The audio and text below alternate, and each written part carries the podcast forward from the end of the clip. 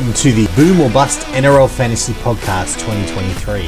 If you like what you hear today, make sure to follow us at Boom or Bust NRL on Facebook and Instagram and subscribe to the podcast. Welcome to the Boom or Bust NRL Fantasy Podcast for Round 1 Team List Tuesday Palooza. It's great to have everyone back for an exciting 2023 fantasy season uh, coming up ahead. I'm your host, Stuart Lord, and tonight I'm joined by Mitch Brown, our expert physio. How you going, Mitch? I'm well, mate. How are you? Going well. Bit of a bit of a big day. Lots on. Yeah, it's it's been a bit like that, and we've got plenty of stuff to crack into in Team List Tuesday. There's some big news heading our way, so be good to get through it. That's it. So let's find the next guy that we've got to talk to, which is uh, Nick Lord, who's our stats guru and fantasy nugget. How you going, Nick? What it do, baby? Going good, going good, mate. Excellent. So, guys, uh, look, thank you everyone who has joined our Boom or Bust leagues, our head to head leagues, and now full. We've made some more and they've all filled up as well. So, thanks for everyone joining so quickly. Our overall league is still open with 626 players joined already. So, thank you for those who have already joined. If you're listening, you haven't joined, uh, look out on our website. The code is pretty much on every promo. So, looking at this though, Mitch, let's crack into the the big news from today. Luke Thompson out for minimum six months with an ankle.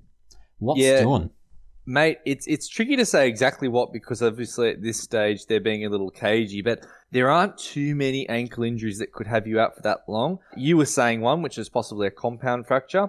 Uh, and then my other suspicion, given they said it's at least six months and the severity of its nature, I do wonder if it's a fractured dislocation, which I- I'm hoping that's not the case because you probably won't see Luke for the remainder of the season if I'm right on that one. But, you know, generally our syndesmosis is somewhere between that six to eight week mark. Lateral ligament strains, we talked about that. There just aren't many injuries other than a, like a Lisfranc, which we usually refer to as a foot, not an ankle injury, that can rule a player out for so long. So, unfortunately, I'd say that's pretty much season done for Luke and uh, puts a massive hole in the tie uh, the Tigers, the Dogs uh, 2023 campaign. Like they're one of the teams I was probably most excited about. That hurts them big time. That's an eight hundred thousand dollar player sideline for the year. Um, the other big news: Nicho Hynes out with a calf. Look, we were talking about this last week, and I actually felt like perhaps it was more precautionary. I do still wonder if that's the case. Nicho is still a major part of this Sharks operation. Calf niggles can be difficult to shake. It's the first game of the season. It, I would think he will probably be back next week, but if not, definitely the week after. Obviously, that's going to have huge implications for whether you take him or Cleary at the start of the season. But moving forward, once he's back, I do think he'll be pretty much the Nicho we know. And then the final one's Dane Gagai, who also sus- sustained a calf injury, and he's going to be out for at least, I would say, two to four weeks. But I can't imagine too many serious fantasy owners are going to be picking up Dane. No, not round one. So let's ha- let's get cracking into the teams. Not waste too much time. Eels versus Storm, game one, CommBank. Guys, I might go to this one if I can on a Thursday. Oh wait, this is in like two days' time. Maybe I'll go. but their Eels team. So, guys, not a huge number of changes here from the traditional side. The big news is is that uh, Bailey Simonsson is being named on the wing. Waqa Blake is in centre. Matt Doorey and Bryce Cartwright have been named in uh, on the edge because of uh, Shaun Lane has a broken jaw and Ryan Matterson is out for three games. J'maine Hopgood is going to pick up that DPP as he has been named at 13, as all of us want. And Hodgson is the hooker. Uh, looking at this one, Jack Murchie and Jirah Momoisea are on the bench. Looking at this, guys, first question for you. I want to talk about Hodgson because looking at this bench, we got Momoisea, Jack Murchie, Wiremu Greig, the world's largest hairy man, and uh, Makahesi Makatoa. There's no one playing hooker minutes in this squad. Will we be seeing uh, Josh Hodgson for 80 minutes? Mitch. You, you may well, and I hate you telling me that sort of information because I'd put a big fat red line through Josh because of his injury Mhm. history. And at 500k, an 80 minute hooker is very tempting. given that otherwise, as we were just discussing, I'm basically playing premium dollar for a top hooker who's unlikely to increase value. So the short answer is yeah, I can't see anyone obvious other than Mitch Rain coming in who isn't named. Uh, but oh, mate, I'm pretty. I, I'm shocked that they've done this, given that he's barely had any game time the last two, three years with all the injuries he's had. It's it's a very interesting move. Yeah, Mitch, do you reckon that knee instability that he had, like they possibly didn't do like the full ACL surgery on it, like it was more like some preventative stuff which just knocked him out? Uh, maybe, probably not. I would say they, they would have gone the whole hog. W- when was the surgery though? Uh, round one last year. Remember, he got he got it was the first round No, last year. He's had the full twelve it. months. No, they do the full thing. Easy. Definitely. But, you know, anyway. It, it- he, he could still do it again. We remember Terry Campese had six in his career, so it's not unusual to redo them. Fair enough. All right. So with that in mind, Nick, you you thinking about Hodgson at all as, as a bit of a bit of a choice there? Mate, it's a nice price. Um, so that's what's getting me tempted to 532k for a potentially a minute hooker. Um, I'm just looking through our preseason notes. We sort of wrote him off, didn't we? Yeah, I put Um, the, I put the red texter through him because of his injury history. I don't think we let Oh, it go any further than I, that. I was I had some interest there, but the I'm just thinking here, 80 minute hooker uh, has a bit of ball making, uh, ball playing capacity in him, and a great set of forwards to work with. Talking me into it, you jerk. Oh, sorry. 2.7% ownership. So if he does go down or have a dud game, we lose our shirts. That's true. So, all right, we'll, we'll look. Be thinking about him. The other thing, just looking at uh, this side here, we actually have uh, for the Eels team, we have two edge back rowers that we could choose from. So Matt Doorey is an edge uh, for 250k, as is the Cardi Party Bryce Cartwright. So both 250k guys would either be interested in either player. Nick, Uh, I've got Matt Doorey my side currently. Um, as really, uh, Bryce Cartwright has had plenty of opportunity to establish himself, and he hasn't. So, I, I, I have no idea which edge either of them are going to play on, to be honest. And really, Shaun Lane's locked up. He- He's playing left edge, or is he? Uh, Bryce move to the Cartwright right? in 11 is normally would be playing left edge, which is where Shaun Lane is. Matt Doorey Yeah, would be so playing yeah, right so I edge. mean, so Bryce is filling in for Shaun Lane, so I'd definitely go Doorey based on that, right? I like your thinking, Nick. Uh, yes, I, I prefer Matt Doorey. I think Bryce Cartwright's probably got more points in him per game just due to that offload that he does have. But I think that, uh, yes, Doorey is probably the better long term pick. He might be a little bit of a slower burn, but a safer one. All right. Uh, we just talked about the last guy that we probably want to talk about here, guys. J'maine Hopgood. Is there any reason why you would not start with him in your side? Mate, I can't believe I got him like eighth round in a draft or something like that on the weekend. I couldn't believe it. You know, he's got to be worth 45 points or something like that, right? Maybe even 50 plus. We, like, we don't, you can't really make an accurate projection, but really there's 50 plus, uh, 45 minimum type of upside, right, Stu? there is huge upside, I think, with Josh. Uh, sorry, with uh, J'maine Hopgood. So I'm not sure why people would not be on him. I think you will see those teams which don't have him will just be hammered as time goes on. I'm just pulling up his trial game now. Come on, Eels. Now, Cracked obviously, out of 73, didn't he? trials. Uh, that was in the he sixty three in the second game. Yeah, seventy odd in the Indigenous, and sixty three against what was mostly a full string night squad. I know that people. Uh, I don't want to call him uh, Murray 2.0, but very Murray like. Lots of effort, always around the ball, always in the picture. Mate, love it. I've already got Cam Murray, so that gives me two of them, right? even easier. Okay, so guys, we're very high on Hopgood, uh, and we're so so for the Eels. Uh, we're pretty keen on Doorey. Mitch, you keen on Doorey as well? Oh, lock it in. Lock it in, Eddie. Excellent. Uh, not so much on Bryce Cartwright, and we're all a bit worried about Josh Hodgson, but his price He's is spicy. tempting. He's spicy. He is ultra spicy, but I, would be breaking my rule for 2023 if I took him. And I'm just sitting here going, "Don't do it." Uh, perhaps I'll convince. Perhaps I'll convince the other half to chuck him in her team so that she can uh, bring some tears to your eyes, Stu, when she knocks you over. When she plays this, oh, exactly. I'm. It'd be interesting to actually see what happens there because uh, he's one of those guys I think you could have in there, but only if the rest of your team was rock solid, right? That's look, and and we're going to talk about this probably as the podcast goes on, but I think you know, and I've alluded to this that I'm not taking any. I'm going to have a no dickhead policy and no busted policy, but you do have to take some risks in fantasy, so perhaps that's where I take it. But I don't know.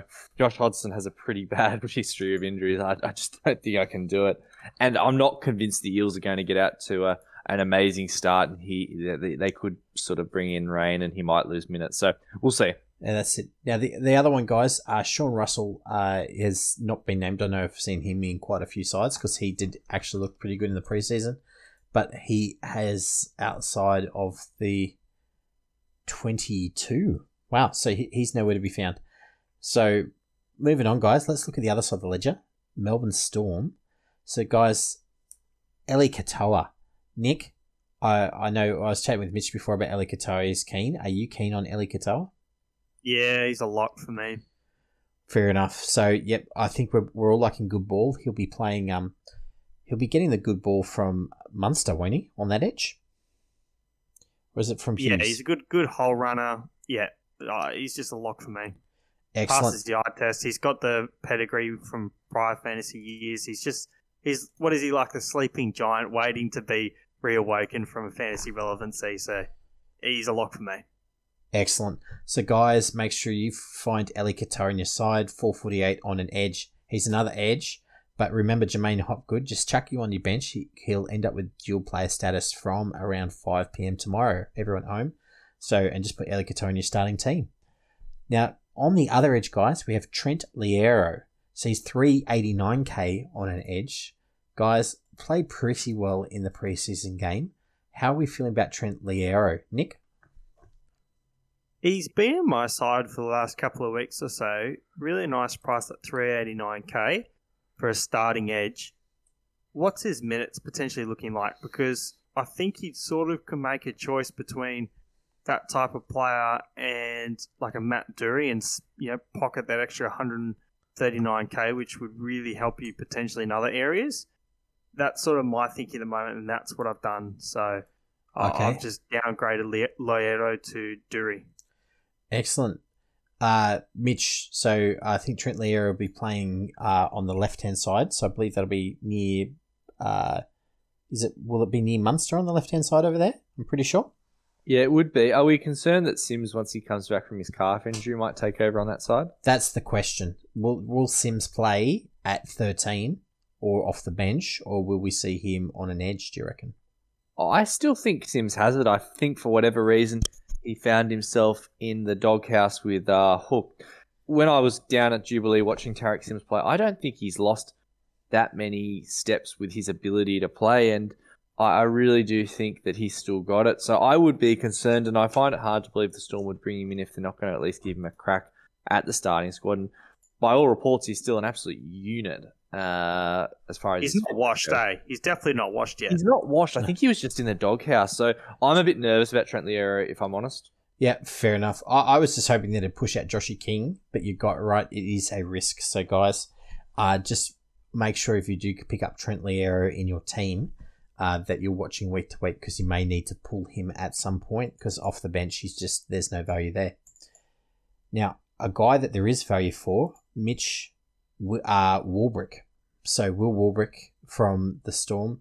We were talking about his performance with a 52 point, uh, with uh, 52 points against the Warriors, 57 post contact meters. Has he made your side? Yeah, mate, I've put him in there. He's got to be in the squad. Uh, you, you sold me, mate. At 230k, uh, he's playing for the right team. He'll probably get the occasional meat pie it's a bit of a no-brainer on on a uh, a position that there isn't much value, as we were chatting about before. Mm. And uh, I think teams like the Storm will typically benefit from the rules changes yeah. that we've seen for the NRL this year. That's it. And Mitch Ryan Papenhuyzen, like they've talked about him you know six to eight weeks being really uh, optimistic. I know that the coach has come and said uh, he's well behind where they thought he would be at this stage as well. So He's still running in water. He's not even running yet. Boys, I, I, c- I cannot articulate how bad this injury is. It's like if I took a gun and shot it at your kneecap, it would be the same thing.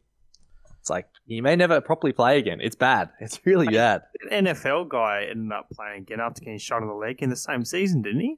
yeah, but he got shot in the meat of the leg, not the kneecap. Yeah, yeah, yeah. I'm just joking, mate. It's like it's like it's like you know when when you kneecap someone, you're trying to maim them. Jack Wighton has maimed poor Ryan Papenhuyzen. It's like, dude, guys, he'll, he'll be lucky to function. Uh, it's bad. I, I hope he gets back. I really do. But I, I would not be surprised if we didn't see him the rest of the year. I really wouldn't. We Okay. might, but I wouldn't be surprised. Okay, so look, Ryan Papenhuyzen obviously we're given the flick to, but so that's a big tick for Will Warbrick, right, everyone? Nick? Yep, green flag. Excellent. You've, you've certainly you've certainly got at least eight weeks, right? Minimum, absolute minimum. Yep, and at that price Plenty is actually my make money. starting squad. That's how keen I am. Same. Oh, awesome. Now let's talk about the flip side of this, uh, of the Papenhuyzen injury, which is Nick Meaney. So he is uh, five eighty seven. Uh, sorry, five seventy six. Uh, K forty break even. Guys, Mitch, I know you were having a big quick think about him. What do we think about Nick Meaney?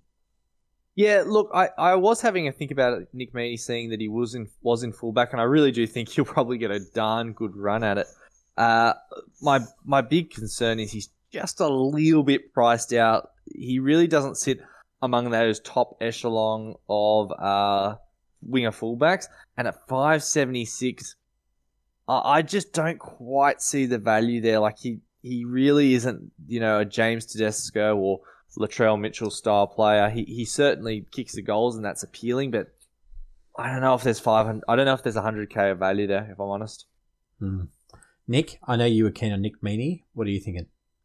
Yeah, I've cooled off. That price tag just makes it a bit awkward from a team construction point of view. The amount of money you just got to allocate towards him, and you know he's good, but you're not sure if he's a keeper either. So, Yep. And I, I agree with Mitch. I don't necessarily think he's going to make the hundred k. So, if he's not a keeper, I, I'm not sure why you'd bring him in. So, Are you going to uh, get burnt? uh, uh, bring him in? I, I don't think so, right? beg your pardon? No, you won't get question was- burnt. You won't. lose. Yeah, lose are going to get burnt? Yeah, No, I don't think no. so. No. But like against against teams that don't bring him in and bring in say Will Warbrick and the ones we've already talked about, you'll get torched because they're going to make cash, and by the end of the season, your team's not going to be worth quite as much. So I suppose long term you could be, but certainly not in the short term. guys, let's let's think about this. The only upside for Nick Meaney is after the Eels, they get the uh well the whole team. They get to face the Bulldogs, Titans, Tigers, and then they get uh it comes back again, Rabbitohs, Roosters, Seagulls. So- yeah, there's no value there. He'll probably end up what he is right now in seven rounds, I'd say. Fair enough. The uh anyway, s- s- guy that we'll keep an eye on, but we'll, we'll pass on Nick Meaney then. So the next one that we want to really talk about is so I know Munster. We he's got uh, osteitis pubis. Is that correct? Yep. Yep, osteitis pubis. Yep. So Mitch, what what are we thinking? How will that affect Munster scores? Look, I think the big thing we spoke about this in the preseason is that osteitis pubis is going to have major implication on Munster's ability to quickly change direction, and we do know a lot of his ability to set up tries, make tackle busts, and even score tries is that sort of quick step, generally off the left leg. I would wager he must still be capable of it, otherwise they wouldn't pick him in the team. But as we've seen in the past with players that are carrying these types of injuries, they just aren't quite going to be themselves. And we're going to probably talk about this with AJ Brimson a bit later, but I probably cooled a fair amount off Munster. And, and possibly we might actually see an uptick in Jahrome Hughes' performance as a result, because I just don't think money's going to come out there like he did in 2022 and, and really blow opposition teams away almost single handedly. I, I can't see that happening. No problems. Well, let's look about the last guy then. If, if we're going to chuck a star on Munster and sort of wait for him to heal up a little bit, uh, I know quite a few people have I've been seeing rolling around with Harry Grant, eight fifty seven hooker. Nick, what do you think about Harry Grant? Is he is he someone that's been in and out of your side? He wasn't, but I've been taken to the dark side of Reece Robson, so that's the only reason why I haven't got Grant. Robson isn't going to play Origin. He gets a really clean run for the first. When's their first buy? 14, 15 from memory? Something like that. It's a long Really time. clean run all the way through. Doesn't play Origin. You don't have to move him. He's a gun. That's why I haven't got Grant. No problems. Uh, I know that Mitch pre uh, pre potty you were sort of umming and ahhing about Grant versus Robson. What? Where are you sitting currently? I mean, Nick made some good points there, and at 70k less, uh, Robson is is a little bit more appealing. But I, I just don't see value in either of them really. And I, I, from a team construction point of view, do want to try and get as much value out of each player as I can. I'm not really super thrilled on either of them unless I'm going to captain them, which I'm not. So I'm a bit bit off both of them to be honest. And Grant has Origin, so that, that that's sort of a, a bit of an X in his column at least till round 20. The just thinking about this, then, then I guess I'll be asking you guys as we go who your hooker will be. Because if you, I, I obviously Nick, you got Robson there. So Mitch, yeah, I guess we'll be coming back to you. For me, I know that Green is someone that I've looked at, but uh, yeah, I, I'm just struggling a little bit to think that there's 70k more value for him over someone like Robson at the moment. If you know, if a really cheap option throws up, however, I, I might drop down. Okay, guys, I think that is unfortunately for everyone at home. You had to listen a little bit, but there were plenty of players worth looking at at the Storm and the Eels, right? Yep. All the injuries and player movement. So let's talk about the game itself. So round one, Storm haven't lost since I don't know what 1993 or whenever. So before they entered the comp. So who do you th- we think's going to win, Nick? I've got the Storm by two. Closed game to begin at Bankwest. Nice.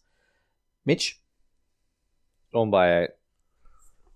Yeah, and look, I, I want uh, I want the Eels to win, so look, I'll put the Eels by it there.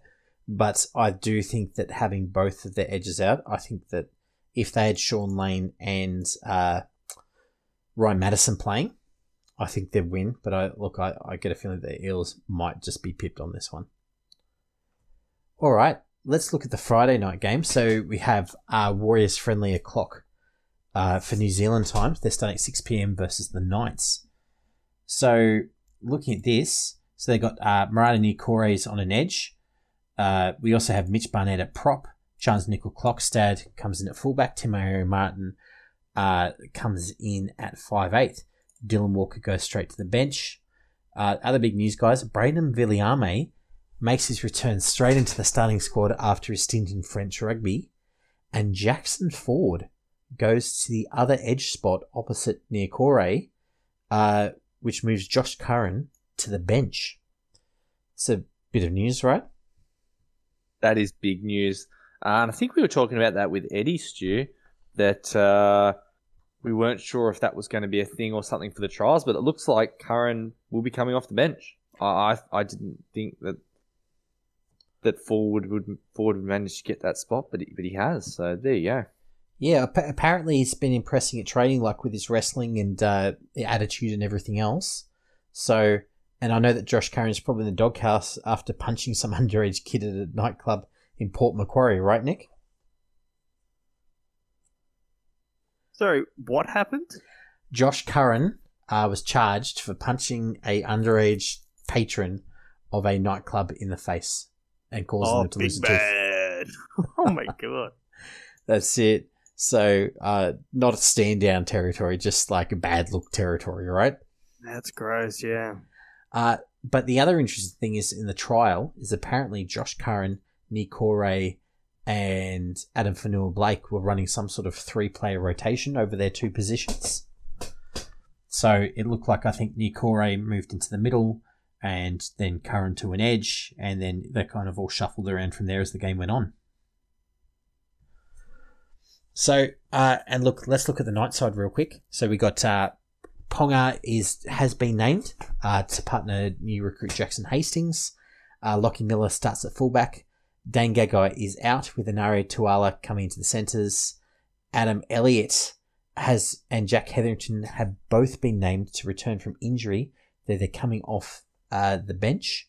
Phoenix Crosland fills the utility role. So Tyson Gamble is all the way. What's Tyson Gamble listed at 19? So, and looking at the bench here, guys, we got a bench. So Kurt Mann's named at 13. Lachlan Fitzgibbon has won the race to the edge at 12. And the bench is Phoenix Crosland, Adam Elliott, Jack Hetherington, and Leo Thompson, the world's slowest man. So looking at that, Mitch, uh, how glad are you that we're not on Adam Elliott? Uh, extremely glad. Very, very, very glad. But we talked about why we wouldn't be. Hmm. So, and none of us are keen on, uh, just before we start, none of us are keen on either uh, Kurt Mann or Lockie Fitzgibbon, Nick? No, no, not at all. No, I think I think Kurt Mann made us all money last year, and then we got off, and I think he's around where we left him, right? Five seventy k. Yeah, no, he's not uh, made to play thirteen. He's he's going to get busted again, so or he's going to get moved to another position. So just don't fall for that trap again. Excellent. Well, look, let's start with the Warriors team. Uh, so Nick, I know that you've you've got a big chance. Nickel Clockstag love there, mate. Has he made your team round one? He hasn't at the moment. Uh, I'm sort of weighing up uh, Maire Martin or Charnze Nicoll-Klokstad. That's sort of where my, my head's at. I, I can fit in both cat wise. It's just who do I want to start as uh, at wing fullback there? I'm sort of leaning to Maire Martin to see if I want to allocate the, the funds elsewhere to see if I can sort of make another tweak. But um, I, I don't have any red dots based upon my team or TLT, so I don't have to make any changes. So uh, I am leaning to Maire Martin at the moment. That's just gut, and that's mainly because I think uh, no one else was keen on CNK, so I'm feeling a little bit silly for being a bit bullish on him. But I, I really think he can. I really think he can regress back to his form previously. So that's why I was quite optimistic on him. That's fine. It's look, he's he's certainly not the worst choice. I think I just I know for myself, I've got Te Maire Martin simply due to the fact that there's a 60k difference there, which I know that I can bank. Uh, Mitch, have, have you got any interest in Charnze or in Te Maire Martin now that we're talking about yep. him as well? Te Maire Martin, I do. Charnze, not so much. I think there's a 100k value in Te Maire, even if he doesn't drink all the milkshake, which I think with uh, SJ, that's fairly unlikely that he will. But, you know, I, I could easily see him getting out to the 400k mark, and there's my 100k. So I've put Te Maire into my team. That's a clever call because uh, I just look at who's probably a similar type of uh, wing fullback, and that's Matty Moylan. And Matty Moylan is 130k more. Or even Jerome. Uh, uh, but, but, but, but, he was on well, the Sharks weren't they the best regular season team last year, or third so, or fourth or something? Uh, third overall, they were. Yeah, and they had the easiest schedule, so it's not really apples and apples. The Warriors have one of the hardest schedules, and they're one of the worst teams. Uh, it's, it's pretty difficult to compare them. I know their role is similar, but their circumstances are vastly different, in my opinion. Fair enough. Okay, well, that's certainly some food for thought. Uh, I guess at least the only good news is that our investment tomorrow. Is. Here's one cheap. for you. Um, Talatau Amone from St George is worth four forty seven, and that's probably an even better comparison. Yeah, yeah. No, you're right. Okay, yeah, that's good. Excellent. I, I think there's just some base stats which you get from playing at number six, some additional tackles, some additional involvement. He's, he's, he's not lighting the world on fire. And as I said, Luai from maybe two, three years ago when we got on him, uh, and he sort of rose up to that 450, 500k mark, and we jumped off.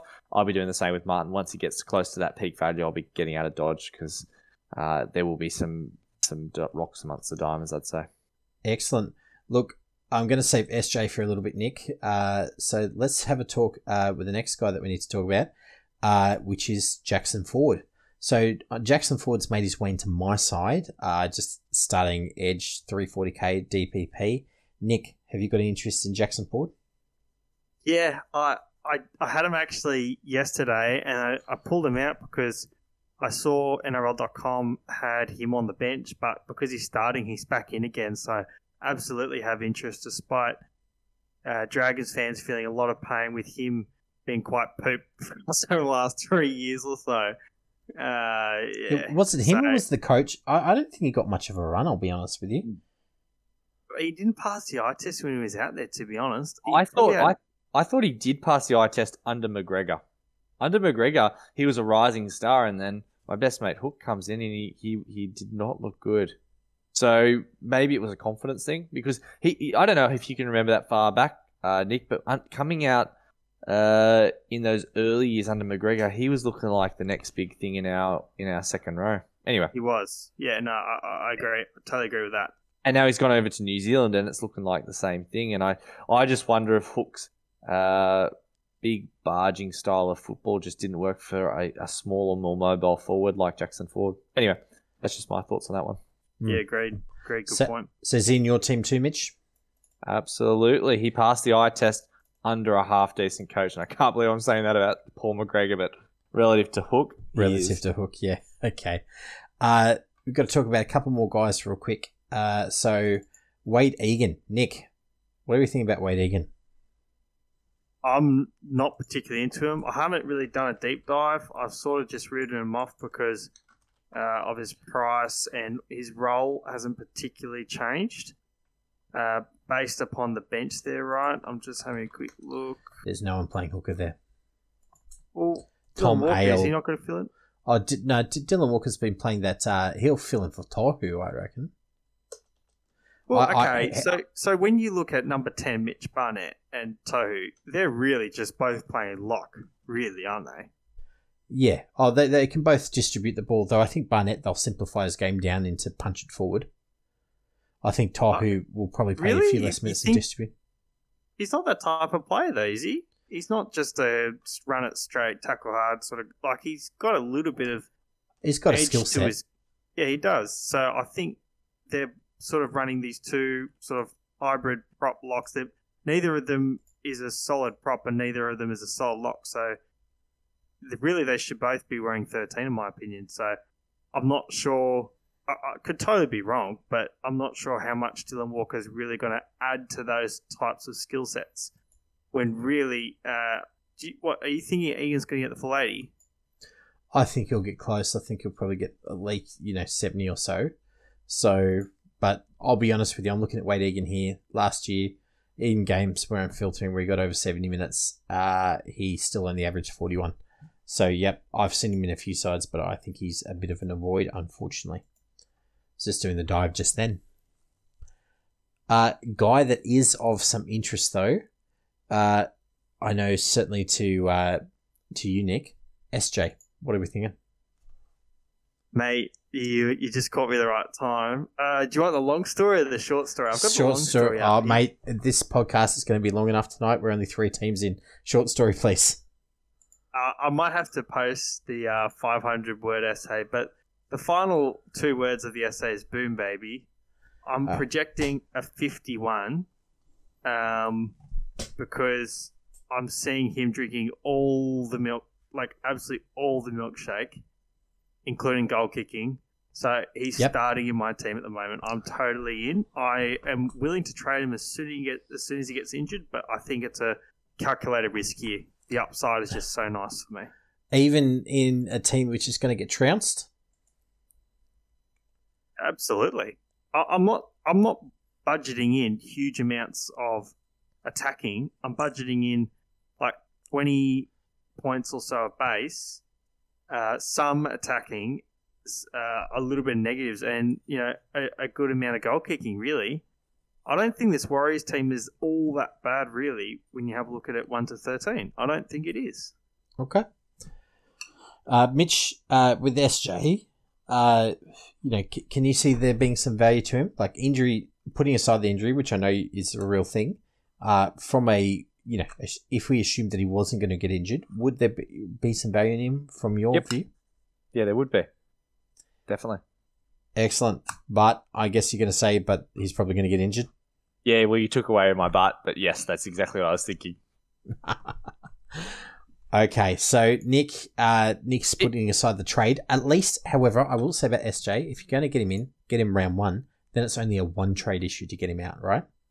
Yeah, I I definitely don't hate the pick. It's just my meta for 2023 that I'm not going to do it. But Nick's right. SJ's a proven performer. I just think the injuries are stacking up, and it's just going to be harder and harder for him to be the player he was.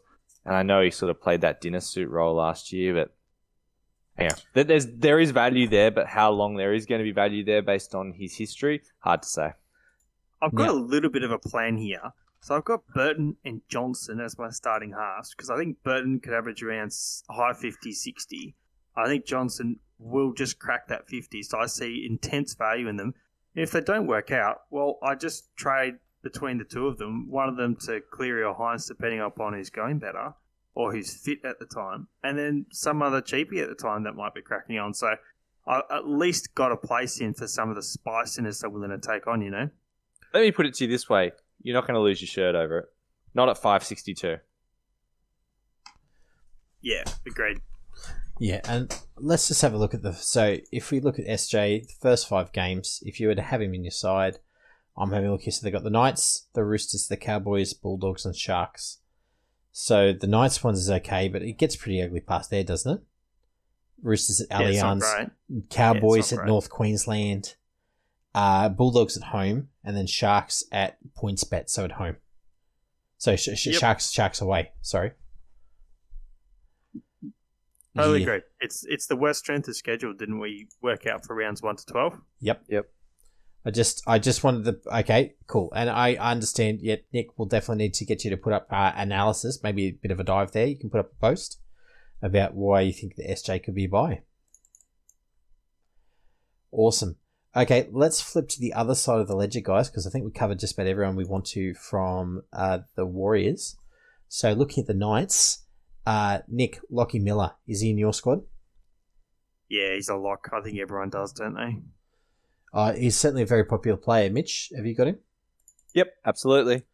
Yep. Look, twenty nine break even guys for a starting uh starting wing fullback. He you, we saw at the Sharks there.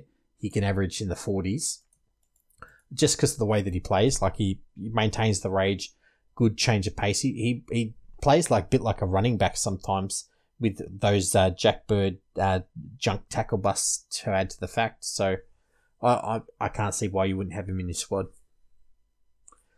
So Yeah, he's a layup pick, isn't he? Really? yeah, look, Yeah, I- he's a layup. Okay, Must excellent. So, so let's add Lock- Lockie Miller to our squad. Looking through the rest here, however, uh, Jackson Hastings, guys, he's actually halved in ownership since the trials. Nick, uh, Jackson Hastings, have you gone off him? Oh, absolutely, absolutely. He he was one of my uh, close to must-haves based upon his upside, his involvement, and and the goal kicking. Have we sorted out who's getting the goal kicking? Is it Ponga or is it Hastings? Hastings was kicking when they were both on the field together. Okay, so that sort of swings it back towards Hastings, but really, I, I just don't think I can cop. It's crazy to say that I want to cop the Shaun Johnson risk and not the Jackson Hastings risk, isn't it? But I'm willing to do that personally. Fair I think enough. it's fairly equal risk Uh, between who, sorry? Between Johnson and Hastings. I think that's fairly equal risk. Johnson's a better player and uh, more, but more injury prone. So pretty equal. Fair enough. Yeah, I, I, I like Hastings just due to his quality of involvement of in the game, whereas I feel like some of these other guys, like uh, Burton and some of the others, they can wander in and out of games. Whereas I, Hastings keeps on demanding the ball. It's He will drink. think- he- He'll drink a lot of that milkshake. I really do think he will. I think Hastings might top the league in those try involvements you were saying, Stu, where it's like the pass before the pass, or the pass before the pass before the pass. But I'm not sure how many final balls he's actually going to be putting through this year necessarily. yeah, I think that'll be more of Kalyn Ponga's thing by the look of that trial. But Totally. you know, Ponga those, can play both sides, you know. So I think he Um, will do a lot of the kicking, and I think he'll do a lot of the uh, uh, just like a lot of involvement. So that eventually raises your chances, assuming your team doesn't suck, which may be an issue to be said with the Knights. then again, he did well with against uh, when he was playing for the Tigers. They picked up the He was a seventy-point a game player when he was before he got injured with the Tigers. Yeah. So look, I I think Nick- I'd take Hastings over Johnson personally, but that's because of how I'm playing this year.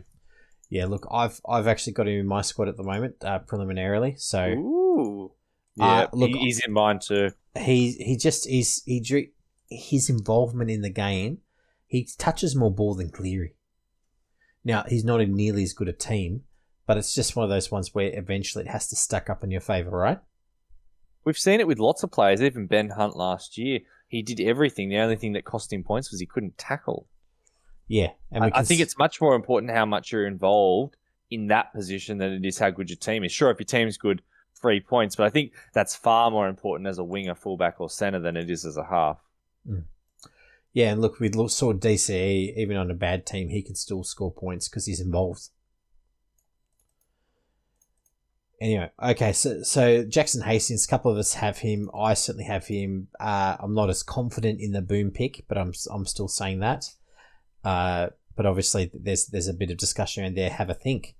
Uh, looking through the rest of the squad, guys. Uh, Elliot. So Adam Elliott was sort of said, well, look, if he's on the bench, guys, we should just not be on him. Is that correct, everyone? Yeah, I, I certainly think. That, I think with a ten foot pole. So Yep. Nick, Nick with a ten foot pole. Uh, Mitch, We've talked about my meta. He's carrying an injury. I'm out. excellent. Me too. Uh, Daniel Saifiti, guys, he's starting. It now look, it is a pretty heavy bench, so they're running with uh, uh, Elliot Hetherington and Leo Thompson. But look, I still think that Daniel Saifiti is probably the alpha dog in this outfit. Uh, are any of you guys keen to look at Daniel Saifiti at five forty five k? Nick. Nah, I've already got my front row set personally. I've gone three guns in the front row. I just don't really have the cash on the bench for him personally. I- I do like him though. Uh, I think he's a good pickup. Fair enough. Mitch. I definitely don't hate it. Uh, I'm sort of rolling about with my front row as we speak. He could find his way in there because I don't know if I want to roll with Murray. I'm a bit worried about the amount of minutes he's going to be forced to play. Yeah, we'll, we'll, get to Camo because I've got an interesting look at him with the bench that he's got. But uh, and look for me, he's been in and out of my side a few times, depending on uh, whether Cheese is uh, playing in the middle or at hooker. So uh, look, I certainly wouldn't hate it when I see it on people's teams. I'm like, look, Daniel Saifiti is pretty good. And guys, uh, do any of us have Ponga? Nick, Nah, mate. Ten foot pole. uh, Mitch, 20 foot pole excellent. and a toilet cubicle.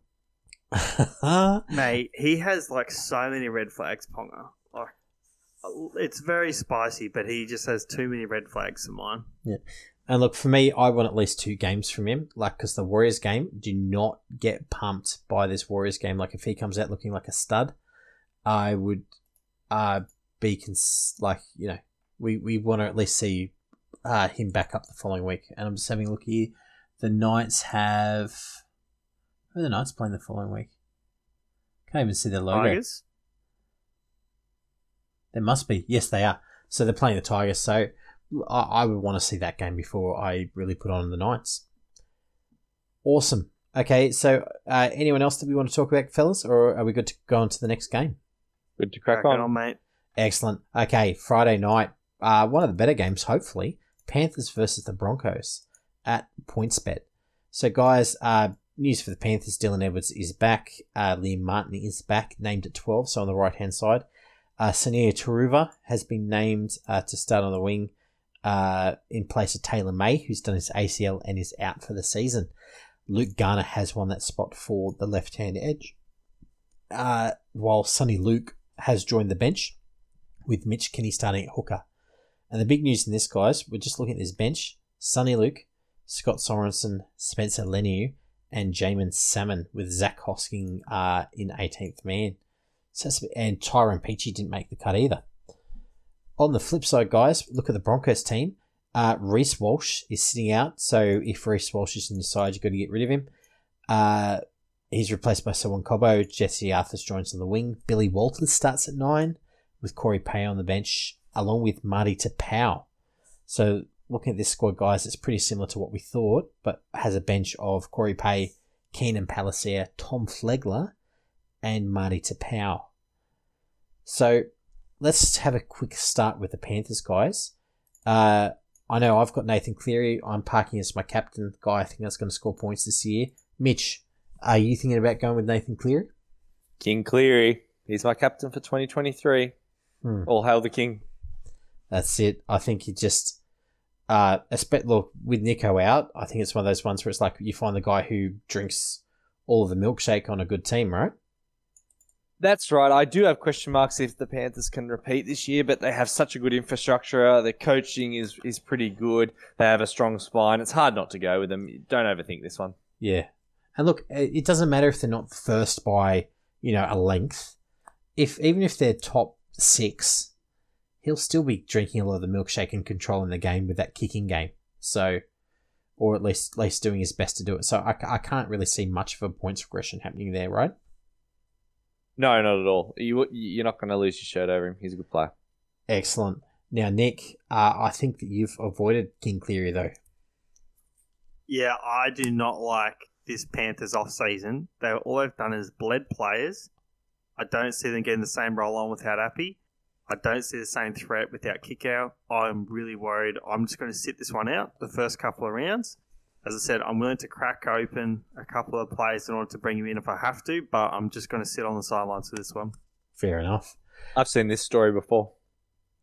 mate, mate, that was that was ludicrous. That was eighty something point for ladies pool. Like that was Black Swan, mate. Uh, it's it's always a black swan until it happens again. Then it becomes a black goose. Mate, they literally nerfed him. Literally. Like it can't happen again. What's he gonna do? Score like a try game? Not happening. He, I reckon that's. I'll, honestly, yeah, I reckon that he will be back in the points. He only scored like one or two tries last year, and he's a guy who does like to have a bit of a run at the line. I, So- I felt like he was a bit guarded with his shoulder the first half of the season. I, I thought he came good actually around the finals time. I think Cleary's got another gear to show us this year. To be, I, I know that I said he would come out of the blocks pretty hot because the Lardage is good, but I really did feel like he was slow last year, and there's a reason they gave him that three weeks. I I feel another preseason behind him. I think it'll be pretty good. Mm. And Okay, it's not okay, like these guys have had time some- off. Just throwing some stats from last year. They were first in possession, first in set completion, second in support runs, third in line engaged. They were fourth in line breaks. They were second in post contact meters. They were second in tackle breaks. They were second in all run meters. They were second in all runs. They were first in kick return meters. Guys, I just don't think it's. I just don't think it's sustainable with the players they've lost. I, just don't. Uh, that sort of dominance. Look, I'm just saying that I think that part of it comes down to how these guys manage the game. Like kick returns is because you keep them down the other end. It's a defensive measure, right? And Mitch Kenny's good defensively. It's Ari Appy wasn't the reason why they were good defensively.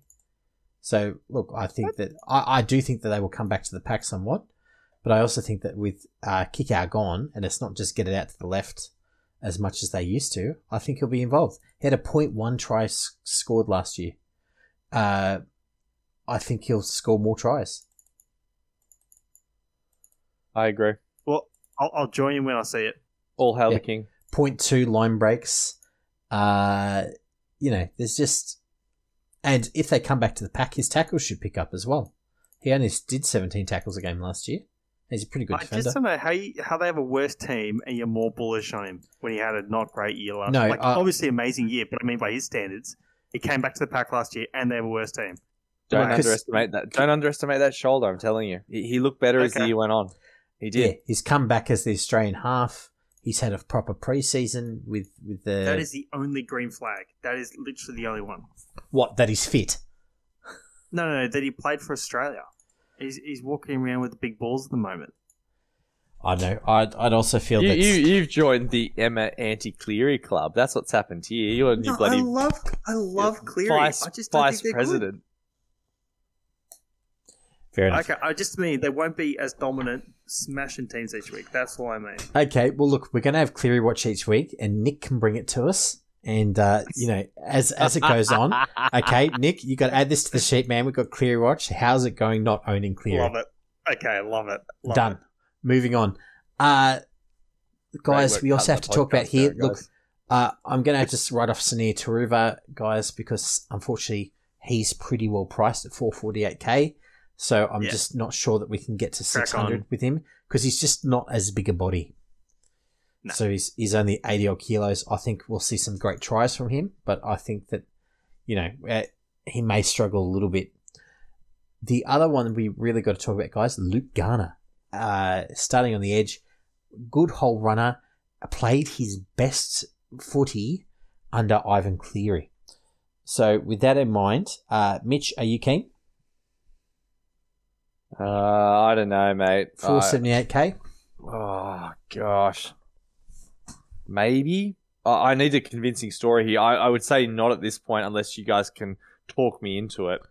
Fair enough. Nick, how about you? Oh, Mitch missed that pod, didn't he? Yeah, I'm in for sure. Yep. Tell, tell me why. Nick? The numbers suggest if he gets the minutes, he'll make the points. All right, he's on my team. Okay, so basically, Luke Garner, I think, let me just pull it up real quick. So when he's in the second row and he plays over 60 minutes, uh, like in 2022 on an awful Tigers team, average 46, right? Uh, he got given his start sort of over there. In 2019, which is, I think, when I first saw him, I said, oh, geez, he's looking good. Uh, starting on edge, average 54 right? This is when the Tigers suck less, right? 2020 47. So he's, and he's priced here to begin the season at 37. He's priced at 33, mate. Garner? Sorry, 33. My apologies. Yeah, he's cheap as chips. So yeah, he's priced at 33. So, and we, we, we, we do have a, we do have a bit of a look at him. So that's, that's why I've got him, Mitch. Yep, sounds pretty good to me. Yeah, sorry, his round projection is 37. Sorry, that's what I was looking at there. So, okay, so look, I, I've I've certainly got him. The other guy that we probably need to talk about in this team, and the reason why I, I'm just going to quickly talk about is Soni Luke.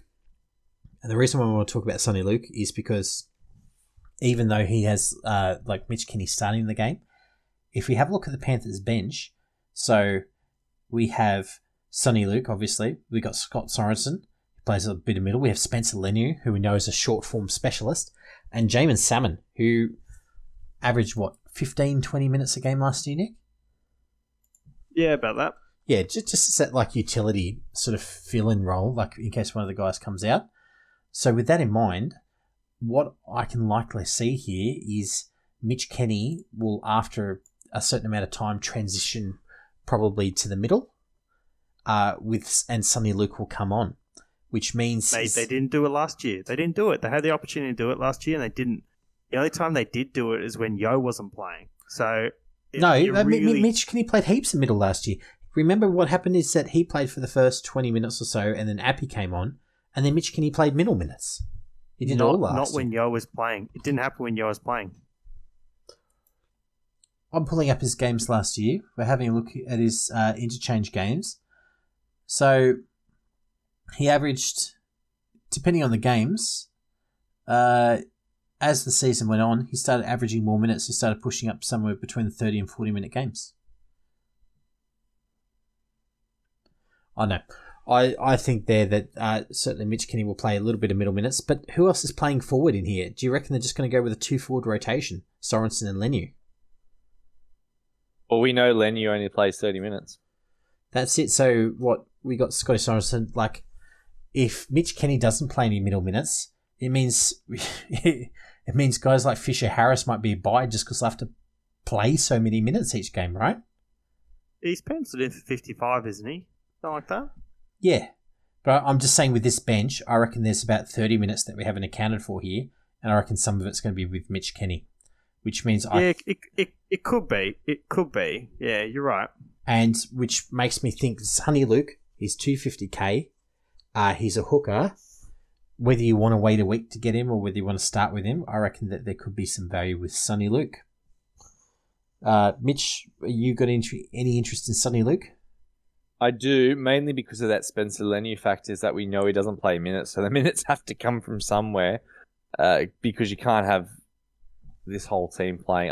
As you said, otherwise, you know, there are players like Liam Martin, Fisher Harris, or Leota who become like straight up picks because they're playing like 60, 65 minutes, right? That's it. Yeah, I'm just I'm having a look at Fisher Harris. Like, yeah, he's got to play 60 odd straight every single game, no matter what. Otherwise, Maybe we wait a week. Maybe it's a chucker star. Chucker star, Nick. What are you But at 250, at 250, you're not losing your shirt. So I don't know. At this point, he's not in my team, but I'll be looking at him closely. He's, he's he looks like a checker That's- star. yeah, for me, it's it's one of those ones where if I got a little bit of cash, you know, West comes to West, we fing him over to someone like Sloan or Ben Murdoch Masila round two. Mm. Nick, uh, any interest in Soni Luke on your side? No, sir. Excellent. So look, uh, he's, he seems to be a bit of a spicy pick then at best. So let, let's check in there. So I've got him in my squad currently. Uh, okay, so that's pretty much it, unfortunately, for the Panthers. Uh, most of the values there. I know that a few people have got Brian To'o uh, in, guys, but I think we've all kind of said that he's probably near his value because his best year was for Landy's ball, right, Nick?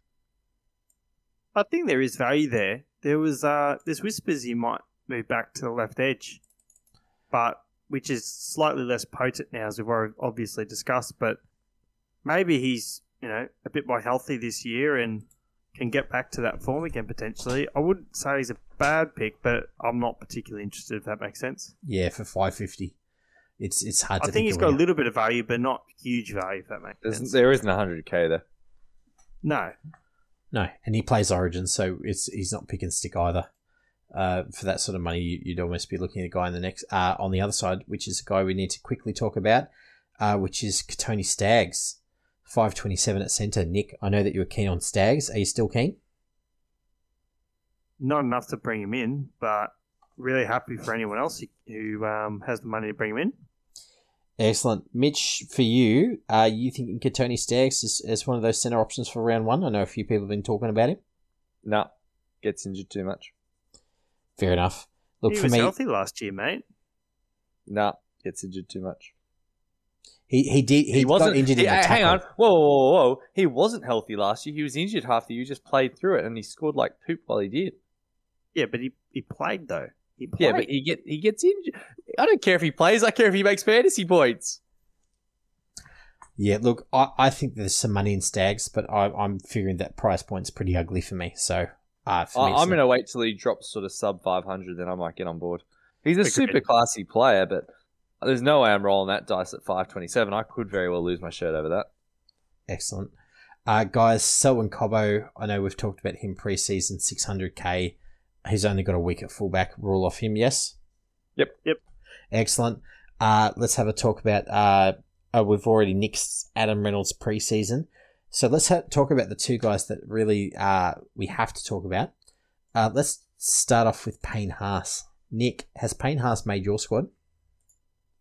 yeah, he's one of my captaincy choices. I think he's my vice captain week one. Excellent. So you're sort of seeing a few points of value in Payne Haas, is that correct? Absolutely, uh, even up to ten points of value, depending upon his minutes, based upon the form he displayed coming out of the gate. So he seems like one of the best picks this year. Yeah, look, I- I'm certainly keen. He's definitely in my squad. He's been in just about every iteration because I think fully fit. I, I definitely think that there's probably at least five points there. Mitch, is Payne Haas looking to be somewhere in your squad? Vice captain on my team, mate. Excellent. I like it. So, uh, guys, we're all very keen on Payne Haas just because there's he's both very good, very reliable, and there's a bit of value in him, which pretty much ticks all our boxes, right?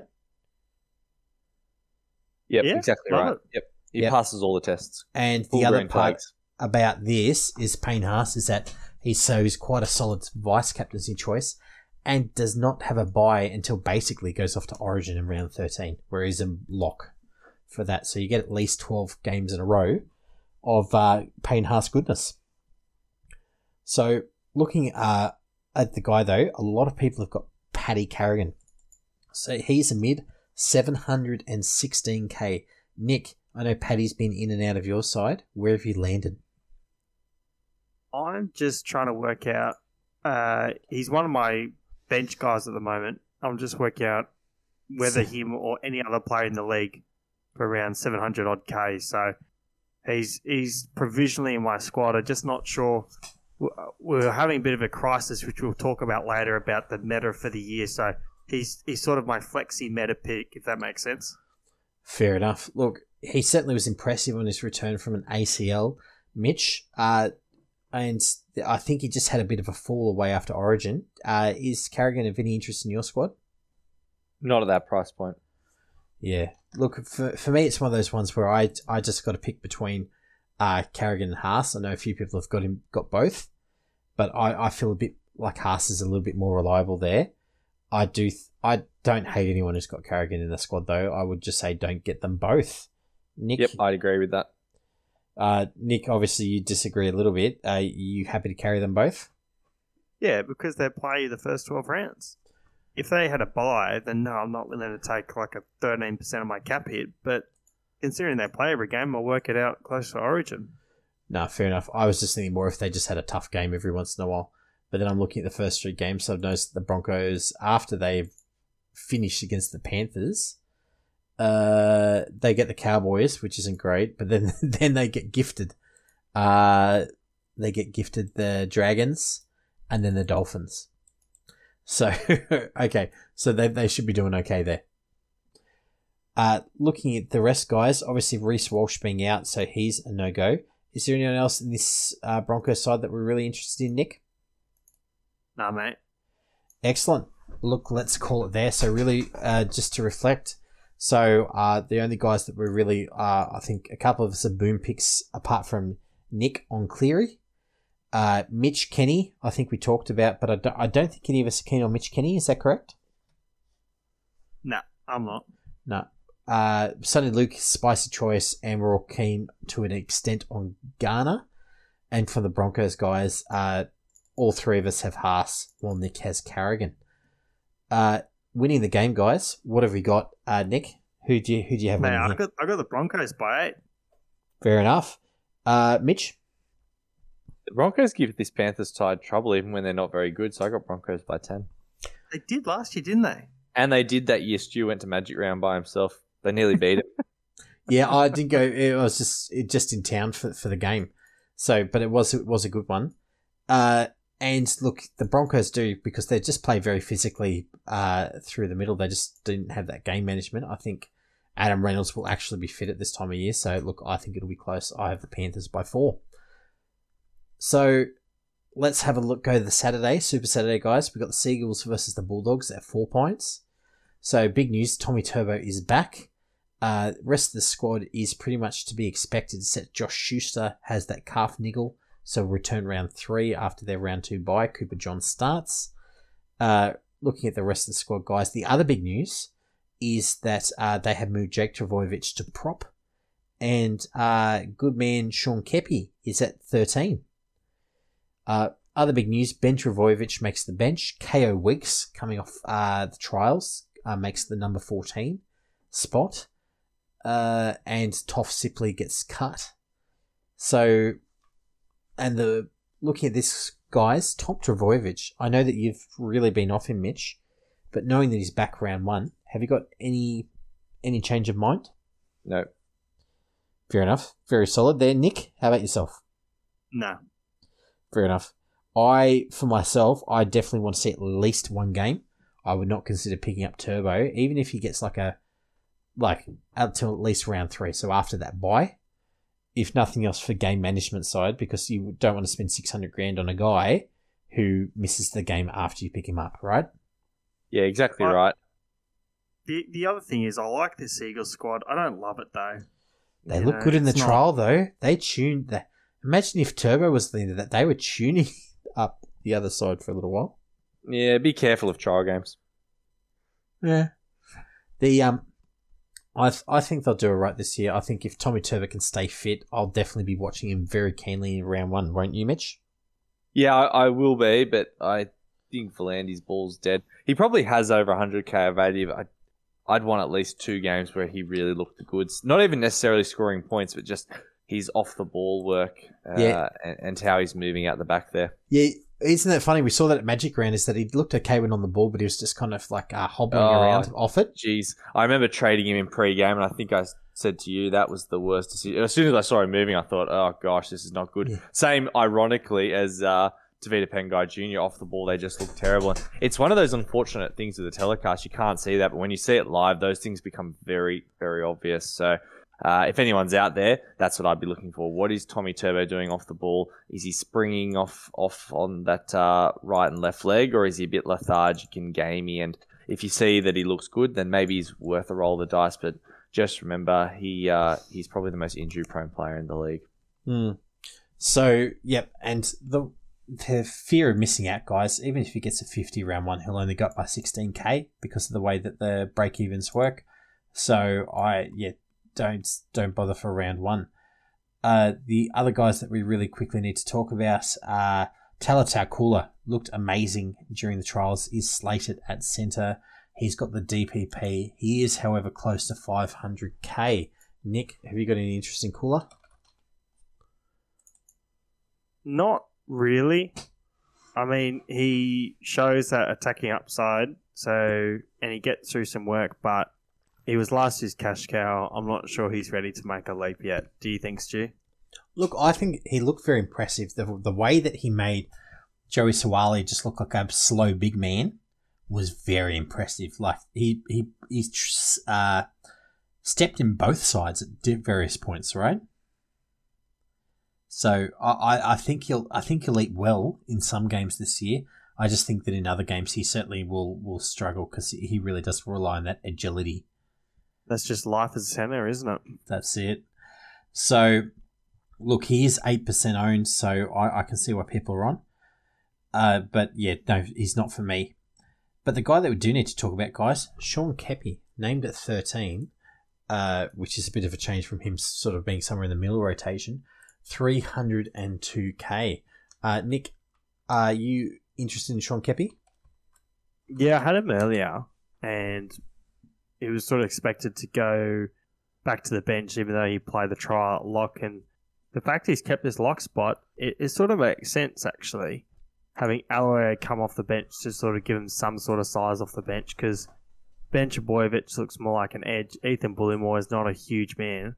So no. really, your only grunt coming off the bench is Aloiai. Eh? So really, it just sort of makes sense. Sean Keppie playing a bit of lock, getting through grunt work, and not necessarily those impact runs. But I sort of worry about their go forward. It, it really Sean Keppie, if he gets I think thirty five plus minutes, he's going to make you money. So it looks like he's going to get it. So he could be a good pickup, eh, Stu? On this bench, yeah, I can see it. I see Ethan Bullemor playing a bit of time in the middle because he did he didn't look agile enough to play on the edge, but he does look like he's got a bit of footwork for the guys in the middle, just to get yeah. his nose in front. So that which is good. But yeah, you're right there. I, I do certainly see some value in Sean Keppie. Uh, whether he, there's enough or quickly enough, I'm not sure. But I'm certainly looking. I might pick him up. Like if he does look really good round one, I might look to pick him up for round three for like a foul cashy. How about you, Mitch? Uh, I think I'll wait and see. I just want to make sure he's actually getting the minutes. There was a big question mark, I think, Stu, whether he would get the minutes in our preseason pod. So I think I need mm. to see a couple of games first, mate. Excellent. So look, for me, he's definitely a, a wait and see as well. Uh, unfortunately, the other guy that we're interested in, uh, Gordon Chan Kum Tong, who looked amazing during the trials, is in the squad, but is well towards the back. So it looks like uh, and Croker will be playing most of the 80 minutes uh, so look, let's move to the other side of the ledger here. Bulldogs team. Big news, obviously, uh, today that uh, oh, Thompson is out for most of the season with an ankle. So, guys, we have New Brown, uh, who is starting at lock. Did any of you guys expect that, Mitch? Uh, no, I did not. Not at all. Yeah, I, I know I was expecting some guy like Sutton or maybe uh, RFM to do that. So, Nick, with that in mind, New Brown, assuming he comes in around 300k or so, would you have any interest in that? Or do you reckon it's just a, a slap in place until they work out what's going on? I think you're right, mate. I wouldn't wouldn't bank on the job security personally, and when he reverts back to that bench role, I, I wouldn't see much value there. So I'm not going near New Brown, unfortunately. Fair enough. Look, guys, uh, we've got to talk through a few players though. Let's talk really about Hayze Perham. I know after his trial form, uh, both for the All Stars and the thing, he's come out of my side just due to the poor fantasy scores. Uh, Nick, is he still in your squad or have you removed him? Nah, he's been flicked, mate, weeks ago. Excellent. Mitch, Hayze Perham, any interest? He's starting fullback.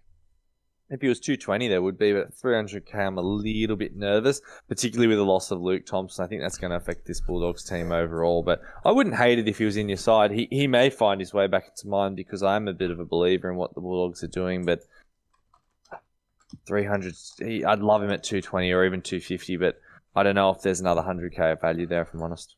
For sure. Uh, okay, looking here, the uh, the uh, uh, other big news in this side is obviously like Ryan Sutton's moved to prop, uh, and Raymond Faitala-Mariner's locked down the edge spot. So, guys, Ryan Sutton, 491k, starting prop, uh, with, I guess, what you call a relatively inexperienced bench here. So, at 14, they've got Jaden Tanner, who's a guy that, another guy from the Panthers, surprise, surprise. uh, but he's only played New South Wales Cup. They got 15 Corey Waddell, 16 Franklin Pele, who didn't really play at all last year for the Sharks, and 17 is Jacob Preston, 21 year old edge back rower. So, with that in mind, Ryan Sutton, guys, is he looking like a buy, Nick? I'm not really sure, mate. I think you did the write up. What do you think? Look, I think he's got a bit of value in him. The the certainly, I'm just bringing him up now. So, uh, basically, from, from what I saw there, is that we really wanted to see that 45 minutes plus from him, and we weren't sure because if he was going to do off the bench, it was it was going to be a bit of a struggle, right? But I'm just I'm filtering by position now. So in games where he started prop, uh, and he's played over 40 minutes, he's got an average of 53.9. Now, again, this was when he was playing some enormous minutes uh, back in 2021 uh, against some of these squads. So it is, is filtered out a little bit. But uh, let's go with minutes uh, over 40 under 60. Okay, it brings it back to 42, but it's still priced pretty competitively. What do, what do you think, Nick? No, I'm, I'm personally not all that interested based upon the rotation changes that will happen when uh, Tevita TPJ comes back. Exactly, yeah. I, I'm just not loving it personally. I think I'm just reading what you wrote earlier. You sort of said you'd feel it if he uh, got 40 plus minutes or so, 40 to 50 minutes uh, playing middle or lock or anything like that. So, are you gonna jump on? Do you think? Look, he's certainly a good chance for my uh, for my bench, simply due to the fact that at the 491, I certainly see TPJ taking that spot, but I, I see him as possibly the natural lock fit. I, I know our biggest question about the Dogs was that there was one too many forwards. There's not that problem anymore, guys, right? Mitch? Mm, there isn't, but I still want to see how things shake out. Fair enough. Okay, so I guess Ryan Sutton is a bit of a spicy pick then, depending on whether you want to take the risk on him making that 13 role his own, Yeah, that's exactly right. Or we need to, then we need to moving wait. Tevita Pangai or Max King to that spot eventually. Exactly right. I just want to see how things shake out with that rotation. Although, as you said, Luke Thompson being out does shift a little bit. We just don't know It what's going to happen. spicy. I just I just feel that with that six months out, I, I reckon there's there's points there. The only downside I could see is if someone like Raymond Faitala Mariner moved into that middle rotation to cover, and they put in some guy like Jacob Preston in there, but that'd be a few weeks. Anyway, so look, have a look at Ryan Sutton, guys, if you're struggling for that third middle choice or a guy off the bench. Uh, uh, looking through the rest here, the only other guy that we're looking guys here is Reed Mahoney. Now, I've got a concern about Reed Mahoney because uh, by by the look of this, New Brown was going to actually play uh, play the utility role. So I have concerns that I reckon Reed's only going to play sort of sixty to seventy this year. Mitch, how about you for Reed six fifty nine? Is he of any interest to you? No, we sort of talked talked him out during the preseason pod, and I think we all decided that I, I was pretty high on him, but we all decided you'd be better off going with someone with a bit more uh, points and then higher higher cash, uh, or going for a cashy. So he sat somewhere between the two, which you know, I, again, we didn't feel like there was 100k of value there, and there probably still isn't. Excellent. Okay, so guys, looking at this one, and obviously, look, Kikau. I think we all think is probably going to value this year around what he did last year, right, Nick? I'd say so. Yeah. Okay, so there's no no points there for Kikau, so avoid. So really, guys, look at this one. Uh, we're pretty much wait and see for the entire Seagull squad because of that round two bye, and for the Bulldogs, guys, uh, we're pretty much busting Hayze Perham. Oh, sorry, we've got to talk about Matty Burton. Nick, I know that you've got Matty Burton penciled in for a 60. Did his trials form concern you where he looked a little bit lost at times? No, not at all. It's trial. Okay. So, uh, fair enough. I just, yeah, wasn't particularly enthused. I know that I certainly called on him. I- I- He's leapt out of my Don't get me wrong.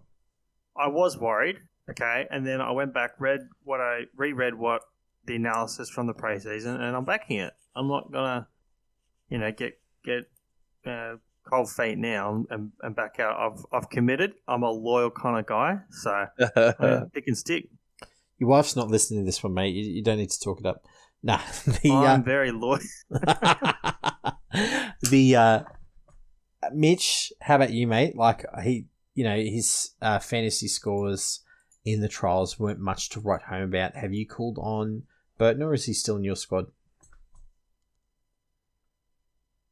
I I just I I was having a bit of a think about this before, and I just don't know if I see him getting that many more points than last season.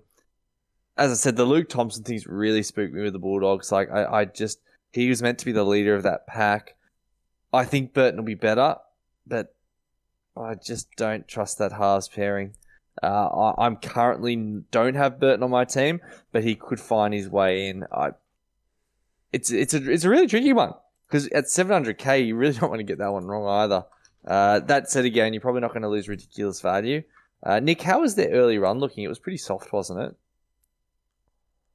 You, I'd have to bring it up, mate. Sorry. No, you're right. You're um, right. No, no, continue on. I'll get back to you. no, sorry, I've got it here. So for the fixtures, Seagulls, Storm, Tigers, Warriors, Cowboys, Rabbitohs, Eels, Sharks. Bit of a mixed bag, oh, really. Yeah. No, that's, that's oh, hold on. So from top eight from last year, so out of the first eight games, we have Storm, we have uh, the Cowboys, we have the Rabbitohs, we have the Eels, and we have the Sharks. And the Tigers are not going to be an easy beat this year. No, they're looking solid. The Seagulls were actually looking better. Um, so what? Uh, so they got the Warriors, but they got them away. Mount Smart. I just don't see the value. Eh? I just don't. I'm a bit scared. Well, I think if you do have him, you just got to hold him until after that rough period. If you you don't get spooked, if he does have a rough patch of games, or, or the Bulldogs do while they try and work out some of these new combos, because then they get to like the Dragons, Raiders, Warriors, Titans. That's where I might look to pick him up. So certainly, it, it might be discount time around then for me. I, am waiting, but I, I understand your point, Nick. There is certainly you can project value there. It's just how you see the Bulldogs going, right? Totally. Excellent. Okay, so looking at that, guys, we, we have a, uh, I guess, a mixed mixed feelings. So probably a spicy choice there on Burton. Uh, not too much else there. Spicy choice on Sutton, and we're waiting on the Seagulls. So the game itself, guys. Nick, how do you think who's going to win between the Bulldogs and the Seagulls? Uh, what have I got? I've got the Seagulls by ten. Excellent, Mitch. I got the doggies by fourteen. And look, I think I've I've got the Seagulls. I reckon will be pretty tight. I reckon they'll probably by four.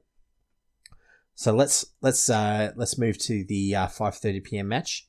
So we move to Townsville for a five thirty PM game on a Saturday in summer. That's pretty gross, fellas.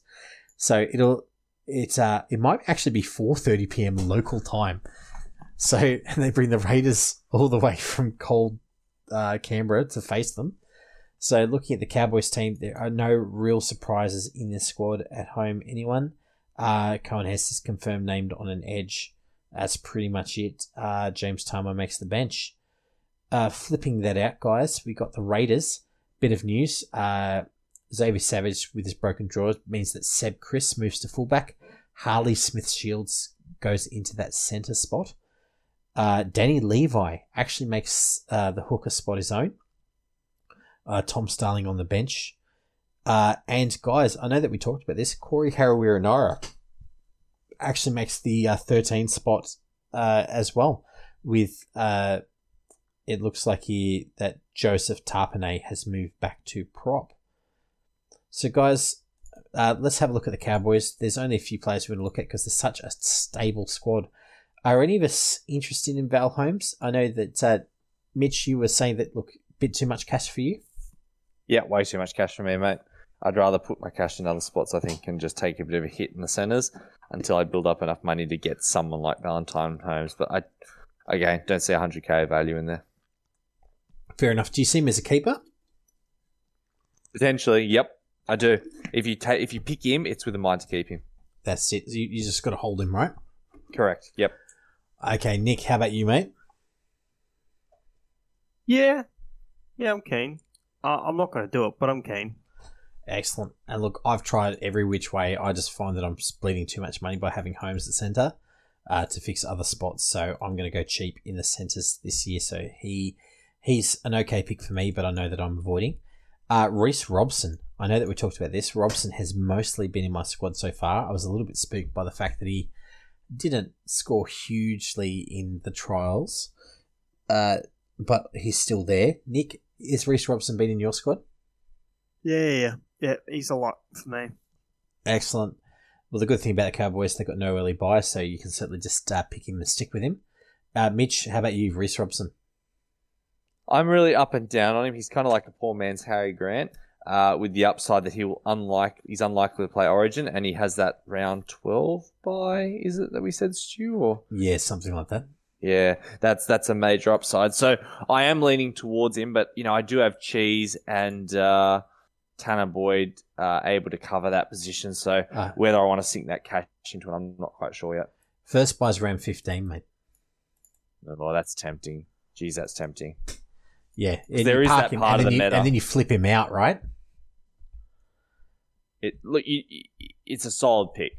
It's definitely a solid pick, and we think the Cowboys are still going to be a pretty good team. I don't think you can go wrong with Reece Robson. Yeah. And look, He'll probably through- find his way into my team just because Cookie's too expensive, Harry Grant somewhere in the middle, and none of them have a, a, a run as good as Reece Robson. And I'm not worrying about Origin. No, and look, the first, uh, first, uh, let's go with the first uh, eight games or first nine games. So first eight games: Raiders, Broncos, Warriors, Titans, Bulldogs, Dolphins, Warriors, Knights, Sharks. So yeah, it's it's a pretty nice early run for these fellas. Okay, so look for me, I reckon he's there's certainly value in him. So I, I've got Reece Robson, Nick uh, thinking about this as well. Uh, another guy that's been in a few squads, Reuben Cotter. Any interest for you? I'm not a Cotter guy personally, so no, no interest for me. Fair enough. Yeah, he seems like a much more mobile Drake Trbojevic as far as his attacking stats go, right? Which is none. Tackles many. Yeah, I just don't love it personally. It's a good pack as well, so yeah, nah. Fair enough. How about yourself, Mitch? Uh, no, I'll stay clear, mate. Excellent. Me too. Uh, so look, I think Cotter, unfortunately, well, he's he's gone down in ownership. Uh, to as people have moved to Paddy Carrigan. And guys, Jeremiah Nanai, he's actually a quite a popular guy. Fifteen percent ownership. Do you reckon some of this is just name recognition from last year, Mitch? Yes, absolutely. I think I think that's a mistake. He's not gonna. He's unlikely to elevate his performance above last year, and, and more than anything, I think he probably outperformed what his ceiling is. I, I feel like that's a mistake. Yeah, I, th- I think we all enjoyed the ride last year, getting on him early. But uh, yeah, I think a try scoring rate of 0.7 is is probably pretty hard to match, right, Nick? I don't know. He's one of those guys. He just scores tries like breathing for him. It's too easy. Yeah, he does. He does love catching the high ball, doesn't he? Yeah, it's just he can score them all different types of ways. So yeah, I, I- when you know his type of game that we saw last year, I wouldn't be surprised if he rolled it out again this year. Personally, hmm. Interesting. Well, look, let's have a let's have a wait and see on on Nanai there. But look, for 645k, there's so many edges this year. I just can't do it. So that's that's my issue there. exactly. Okay, guys, I'm gonna say don't get Danny Levi off the bat with this one. Uh, just don't do it to yourself. Uh, with that in mind, at the Raiders, we do need to talk about a couple of other players. So Joey Tapine, Mitch, have you got anything in Joey Tapine? He start, he No. came home with a wet sail last year. Not at all. I, I, I again think he's pretty well priced out at the moment. Uh, I will be interested as he comes back to the mean, but I felt like that run was sort of all time, and I don't know if he can maintain the rage like he- he did uh, towards the end of last year. How about yourself, Nick? Do you do you agree with that assessment, or do you think there's some money to be had there? I think there's a bit of value. I I do. He's got a really nice schedule. He's got a really easy draw, and he's an absolute stud. He's he's probably the best prop in the game at the moment until we sort of see the first half a dozen rounds this year. Uh, he, he's a lock in my squad at the moment. Ooh, Yeah, look, I, I must say he's he's been in and out of my squad, so I've been trying to work out can I carry Murray, Haas, and Tapine, and so he's he's sort of been on the edge there. And with the news that uh, Josh Papali'i is out round one, he's you're certainly not going to lose your shirt playing in round one, right? So No, and the, and the other good thing is is that he doesn't play Origin, uh, because he's not eligible, and he still has like a good motor, good attacking meters. Seems um, pretty impervious to injury. I, I don't see him busted too often. Right, Mitch? Yeah, we we like him. We like him. No, that, on that side of things, he's good character, doesn't get injured, so he ticks those boxes and he he passes the eye test. It's just whether he gets those minutes again. I know Papali'i is out, but you just never know with Ricky. Ricky's a bit weird like that. Uh, we've been burned before with, um, uh, gosh, uh, he played number nine last year. Now his, his name's gone out of my head. Uh, Starling. Starling. Tommy Starling, yeah. I just get a bit spooked around the Raiders, and I think that's my main reason to, to be a little bit out. Sort of, if I have a bit of film and I see that he's taking off, I probably will put him in because he's he sort of his likeness is like a, a, a slightly for a man's Payne Haas. You know, for an extra for a seventeen k less, you can get Joey Tapine, nineteen k less. Yeah, so yeah, I'm I'm struggling a little bit. I certainly know that if I got to save some money up front, he's probably the first guy to go, just due to the fact of where his price is. But uh, guys, last year, if he did play over 40 minutes, he did average 56. Uh, so you know you, you're in pretty safe hands there. Uh, because his break even is 55, and then if you chuck him to over 50 minutes, his uh, average goes up to 63. So if we see him pushing up into that 50 minute range, that's where we start to get really excited. Because he had one, two, 12 games there for an average of 63. So, Nick, that's that's part of the reason why we're here, right? Why we're interested. Yep, that's exactly why we're here. We we, we did the big breakdown on the preseason, but yeah, Yeah. we like him if he gets minutes. That's it. And look, I think he'll get minutes for the next little while. All right, so guys, with that in mind, the last guy we probably got to talk about. Look, I'm, I'm going to say Seb Kris. Unfortunately, is a bit too priced out for a guy's temporary fullback, Nick. Uh, Yeah, I'd say so. And so let's look at Harley Smith Shields. So he's 250k. He's only listed at centre. Uh, very fast guy coming back from ACL. Hasn't played since 2021 because he busted himself in the 2022 preseason. So Nick, is he somewhere lurking in your squad? I'm not sure I can do Alamoti and Smith Shields in my starting centres, so I've just gone back to the not too much safer, but slightly safer Izaac Thompson and Alamoti. So I just don't love that as soon as Savage comes back, then Smith Shields is Gornsky's back to the Shadow Realm, so I, that's why I've avoided him just based on job security. Fair enough. Uh, Mitch, have you got interest in Smith Shields? I do at that price point in the center. I'm pretty keen, even if I even if I, you know, when he only plays two or three rounds, it, it deals with that problem for a little bit, and if I have to move off him, I will. Yeah, look, I, I must say I, I do like him as an option. He averages uh, around 35 in the centres. So I, I I certainly have some interest, even if I just chuck him as a reserve and just play him from there. I've just got to work out can, can I actually do it or not. So in reserve grade, he, he does have pretty good stats for him. Uh, and even if he goes onto the wing, he can play pretty decently there. Like I'm seeing lots of 30s, not many 12s, right? Which is really what we don't want to see for um, for wingers. So look, uh, Smith Shields, he'll probably be in my reserve somewhere. So looking at that, guys, unfortunately, there's not too many guys that we want because uh, Ricky Stuart is Ricky Stuart. So who are we thinking wins this one? Mitch? Uh oh, I got to go Cowboys, mate. Cowboys by twelve at least. Excellent. Nick? I've got the Cowboys by a teammate. Yeah, and look, I'll, I'll de- definitely give them the 13 plus the Cowboys here, just up in the heat uh, beginning of the season. Uh, maybe we'll get surprised, but I don't think so. So let's move on quickly. So we've got the Sharks versus the Rabbitohs uh, Saturday night at PointsBet Stadium. So, guys, Nicho Hynes is out. Braydon Trindall uh, comes in at half. Uh, Oregon Kaufusi makes his club debut, and Royce Hunt is out with an elbow injury still. So Braden Hamlin Uele starts. The rest of the team is pretty much as it is from last year, apart from the fact that obviously Teig Wilton is starting on an edge, uh, and Wade Graham is sitting there on the bench. And just with this bench, guys, so we've got Cameron McInnes, Wade Graham, Oregon Kaufusi, and Jack Williams, who's probably filling in for Royce Hunt.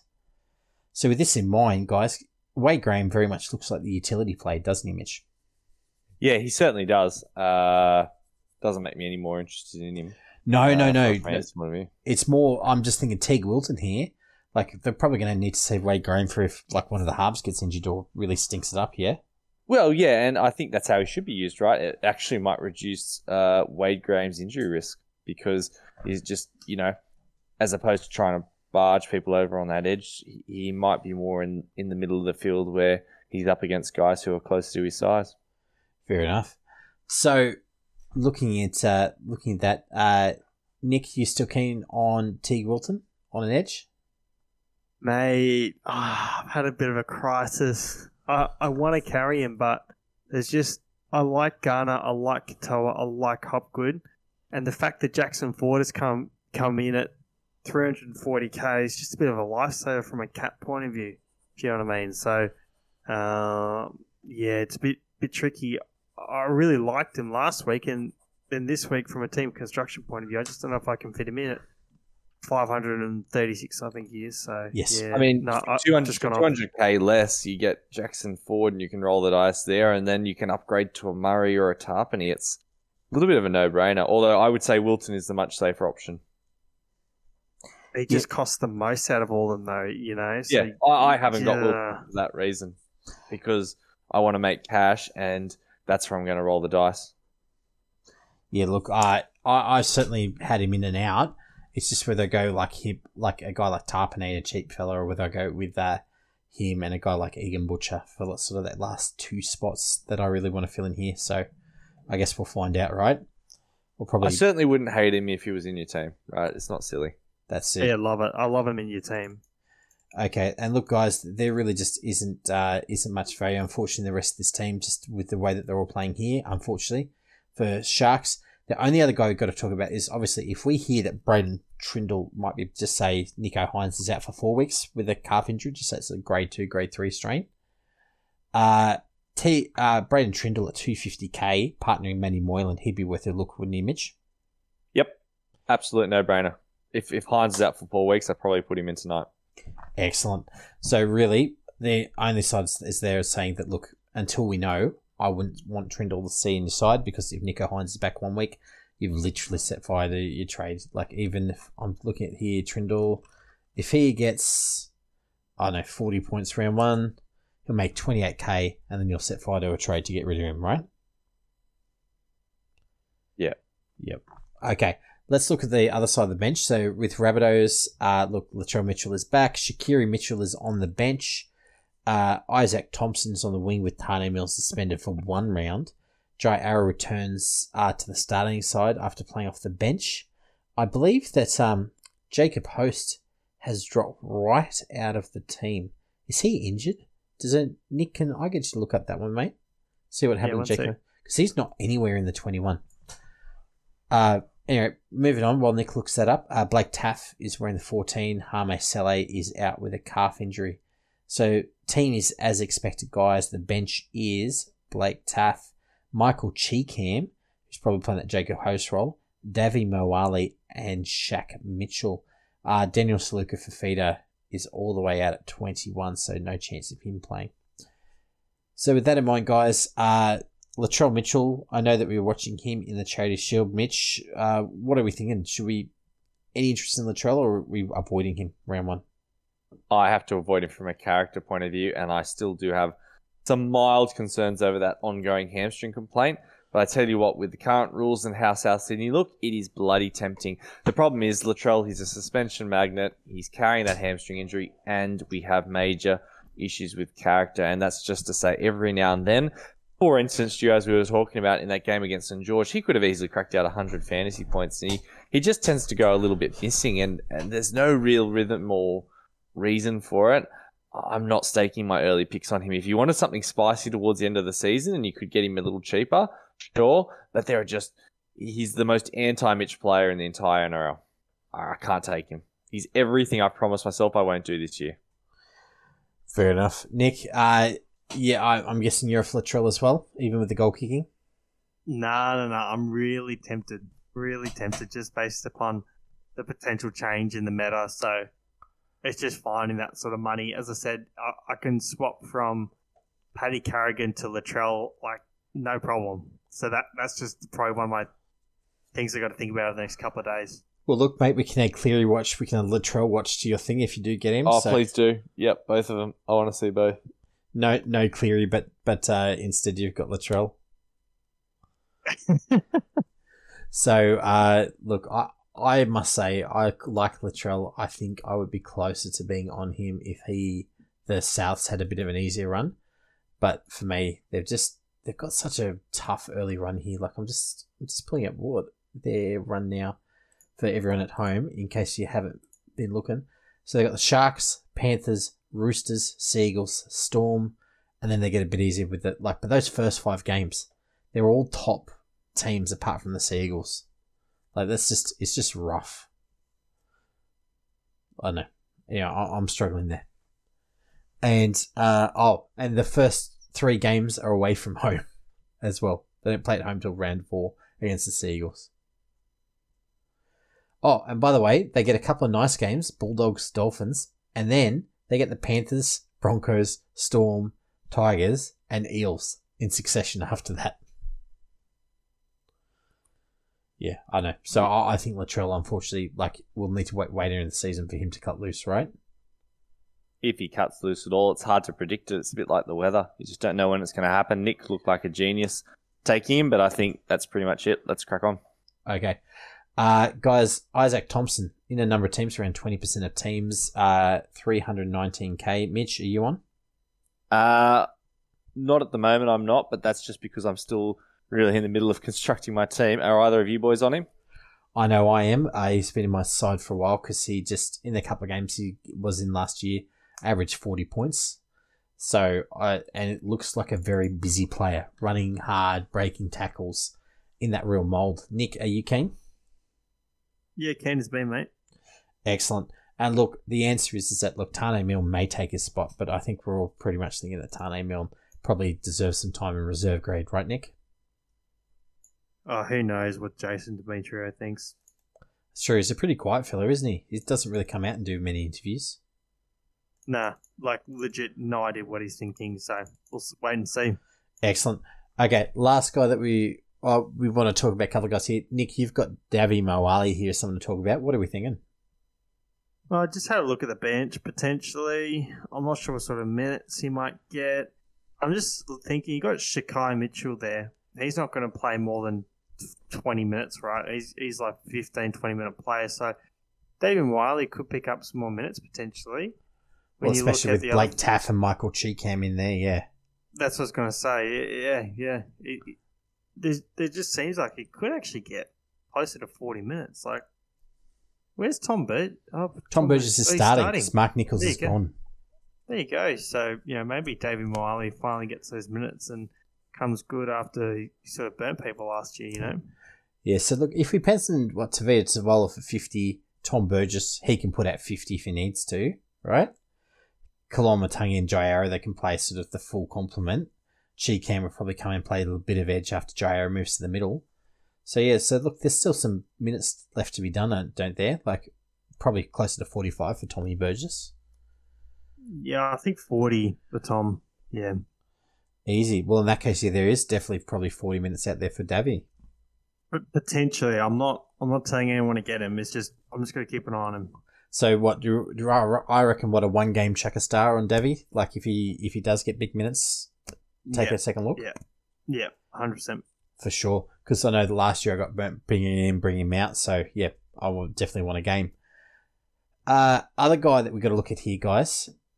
Again, this bench: Taff, Chee-Kam, Moale, and Shaq Mitchell. I can't see Cam Murray playing less than seventy minutes. Nick, can you? No, I've got him locked in for 70 minutes and 67 fantasy points. So- Um, lock him in. because there's just no one left, right? With the uh, with Havili now out for three months, so Mitch, I know that you're not necessarily great with Cam Murray being burnt out, but if he's playing seventy minutes a game, wouldn't you be keen? Uh, it depends on ownership. Let's have a look. Ownership Cyber, nineteen percent. Yeah, I, I probably will find a way to put him in just because, you know, FOMO. But Yeah. I do think he's going to pick up an injury. I know it's coming, but, you know, if everyone's on him, then it doesn't really matter. It's unlike Latrell where it, it could matter for me. Fair enough. Look, he's certainly been in my side. He's my vice captain, and you'll be my captain round three when Cleary has a week off to uh, probably think about how to score two centuries in a row and make Nick sad. So, All right. I hope that's the reality we get to live in. Mish too. Now, Nick, you also quickly want to chat Cookie because you think that this season's going to be a little bit more like 2021. So, what do you think about Cookie? Yeah, I like him. I can't afford him, but I really like him. The fact he has that clean run all the way through just gives him a bit of an edge over your Grant. Um, but he costs more, so I, I'm just not mad if anyone has him in their team and decides to captain him. I think it's a really nice pod captain for the first 12 rounds. Hmm. Well, he certainly scores well. He's a tackling magnet. He's been re signed for three years, so obviously the physios have given him the mark of good health, right, Mitch? Yeah, exactly right. And and look, I think he will benefit from the new rules. And I don't hate him as a captaincy option in your team. I think he really flourished under Demetriou last year, and I actually thought Cookie's play and fantasy points suffered under Wayne Bennett. I thought we saw some of his best play um, the last four or five years last year. So Damien Cook passed the eye test. Uh, solid fantasy performer and will likely continue to flourish in a pretty strong Rabbitohs unit, who I, I think is going to contend for the premiership. Yeah, look, I know for me, I uh, if Cleary for some reason, you know, got COVID, couldn't play, whatever else, you know, I wouldn't be mad if people shifted over to Cookie. Yep, agreed. Excellent. Okay, guys, we're up to the Sunday games. We're almost at the end here. Uh, let's let's crack through for these last ones. So we've got the Dolphins versus the Roosters, guys. Huge news on this one, which is uh, obviously that Euan Aitken made centre. You know, biggest news. But no, it's also uh, Anthony Milford dropped. Isaiah Katoa starts at number six.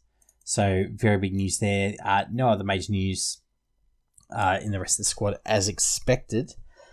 Uh, oh, also, uh, another Panthers guy, Kurt Donoghoe, makes his NRL debut off the bench as well. So I, I really don't have much data on Kurt Donoghoe here, but I can't see him playing many minutes. But Isaiah Katoa starting at, at 5'8", Nick, is he in your team? Yeah, he's a must. He's the only Dolphins player who should be on your team, guys. Oh, you've you've really called on Hammer? Yeah, 100%. Excellent. Okay, Mitch, how about you, mate? Katoa, you, you keen? Bean as a bean, uh, to take Nick's phrase. Okay. Oh, sorry, I was waiting to see if there was another phrase, but no, apparently keen as a bean is Nick's phrase. So, Yep. Good to know. That's his. That's his, that's his phrase. He's definitely my side too. So, guys, Isaiah Katoa, stop what you're doing now. Pause the potty. Go get him. Come back to us. Uh, after that, guys, there's really, you're right, there's really not many Dolphins like you and Aikens 100 grand overpriced. Sean O'Sullivan, probably overpriced uh, or at value. I know we talked about Tommy Gilbert here. Nick, any interest in Tommy Gilbert? I, ju- I just think it's interesting he's starting lock. Yeah, we weren't 100% sure where he'd be. The fact he's locked gives you a bit of certainty over his minutes, but nah, I, I don't think anyone on the whole pod's interested. So, yeah, move No. on. I, I, I think we've all kind of moved away. Now, look, we've got Ray Stone, who looked good in the preseason, but he's on the bench here, guys. Uh, any interest in any of you guys at Ray Stone 257k starting prop? Uh, Mitch?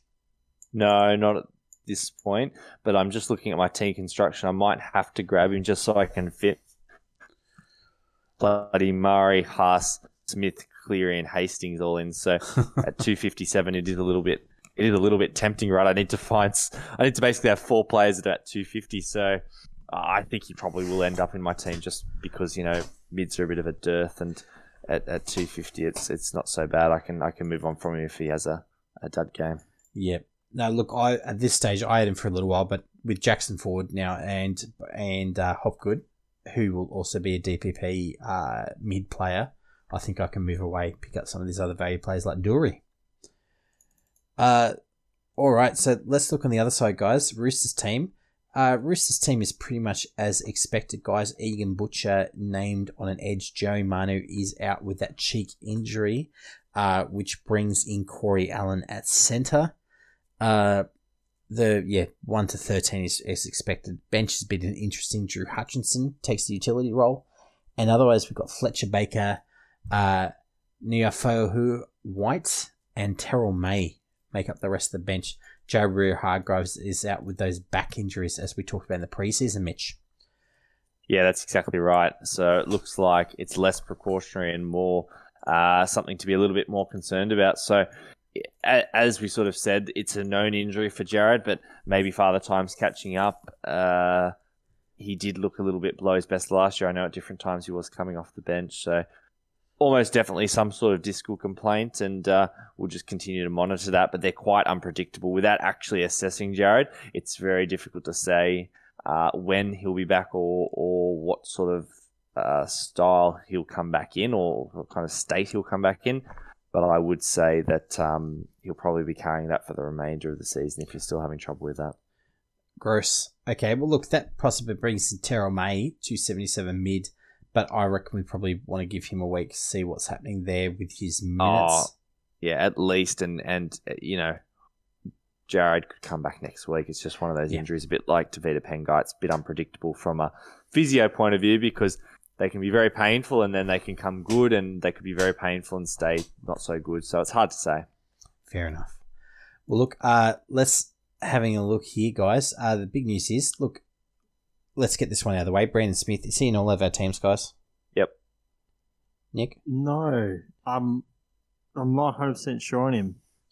Okay. Uh, now, just on the flip side here, mate, at 46.1% ownership, uh, where do you see the upside of not owning him? That's uh, a genuine question. No, I just don't know if he's at value or not. At 40 break even. What what what's he projected to get? 50 or something? Uh, close to. So I think, uh, with especially with Drew Hutchinson on the bench, I yeah, I think that he's going to be playing a fair few minutes. I think Mr. Cheese.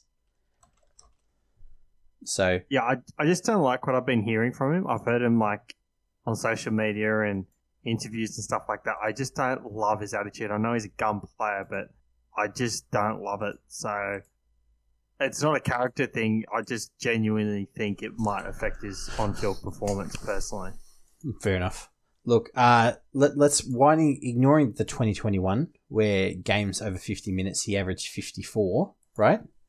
In uh 63 minutes, but that was Volandi's ball. Let's go back to it back to 2020, uh, where Cam Smith was still tooling about, but on the games where Cam missed and he played big minutes, averaged 54.8. And he went straight back into my side.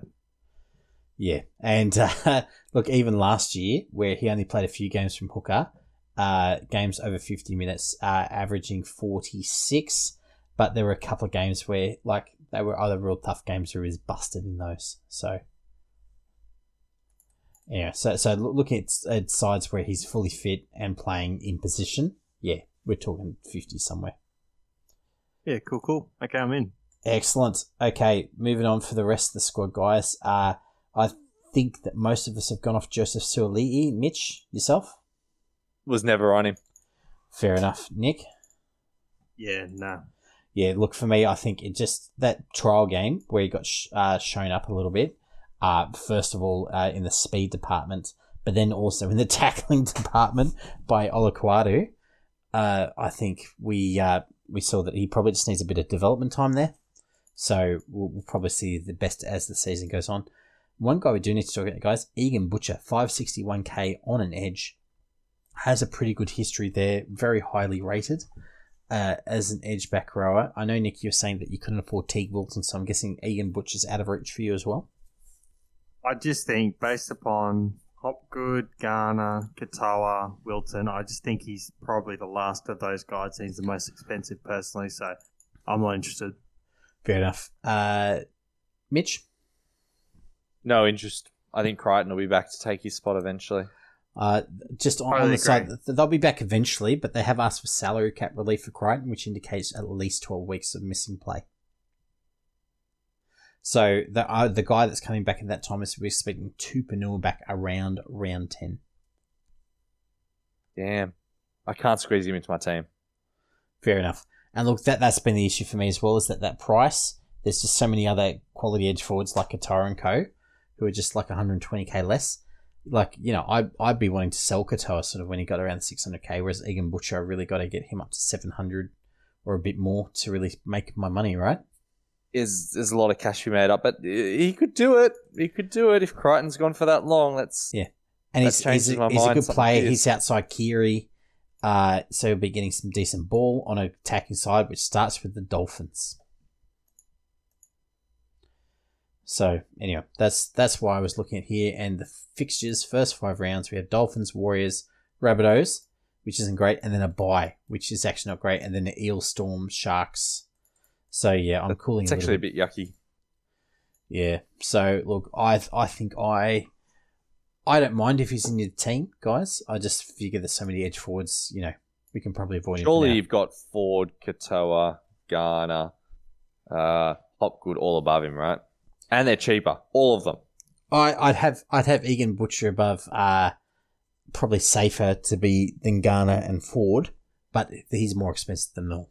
Yeah, For sure. quite a bit more expensive, and and it means we, you know, you're gonna have trouble fitting fitting in Haas, Murray, Cheese, etc. Well, that's the that's the problem we're trying to fix all day. So yep, okay. So look, Egan Butcher, not mad if he's in there, but just check your squad composition. Uh, let's quickly go through the rest here, guys. Is there anyone else? Uh, James Tedesco is at twenty five percent ownership, guys. Uh, is this because he's just a very name recognizable player for people who don't play very much, Mitch? Yep. Uh, I know he's a traditional slow player. Do you expect much change this year? No, I don't, and he'll be a year slower. Uh, we know that he's going to have a down period, probably sometime during Origin. Pick him up at round twenty. Yep. Nick, uh, do you agree on that assessment? Yep. Excellent. So, look, guys. Uh, oh, Sammy Walker. Nick, you've put him down. What are you thinking? He's just spicy. I'm not mad if anyone picks him up. He's spicy. I think the potential rule changes in the meta gives him a bit more upside, particularly with his running game and his passing game. I just really like him as a really spicy choice. But as I said, I'm opting for Johnson.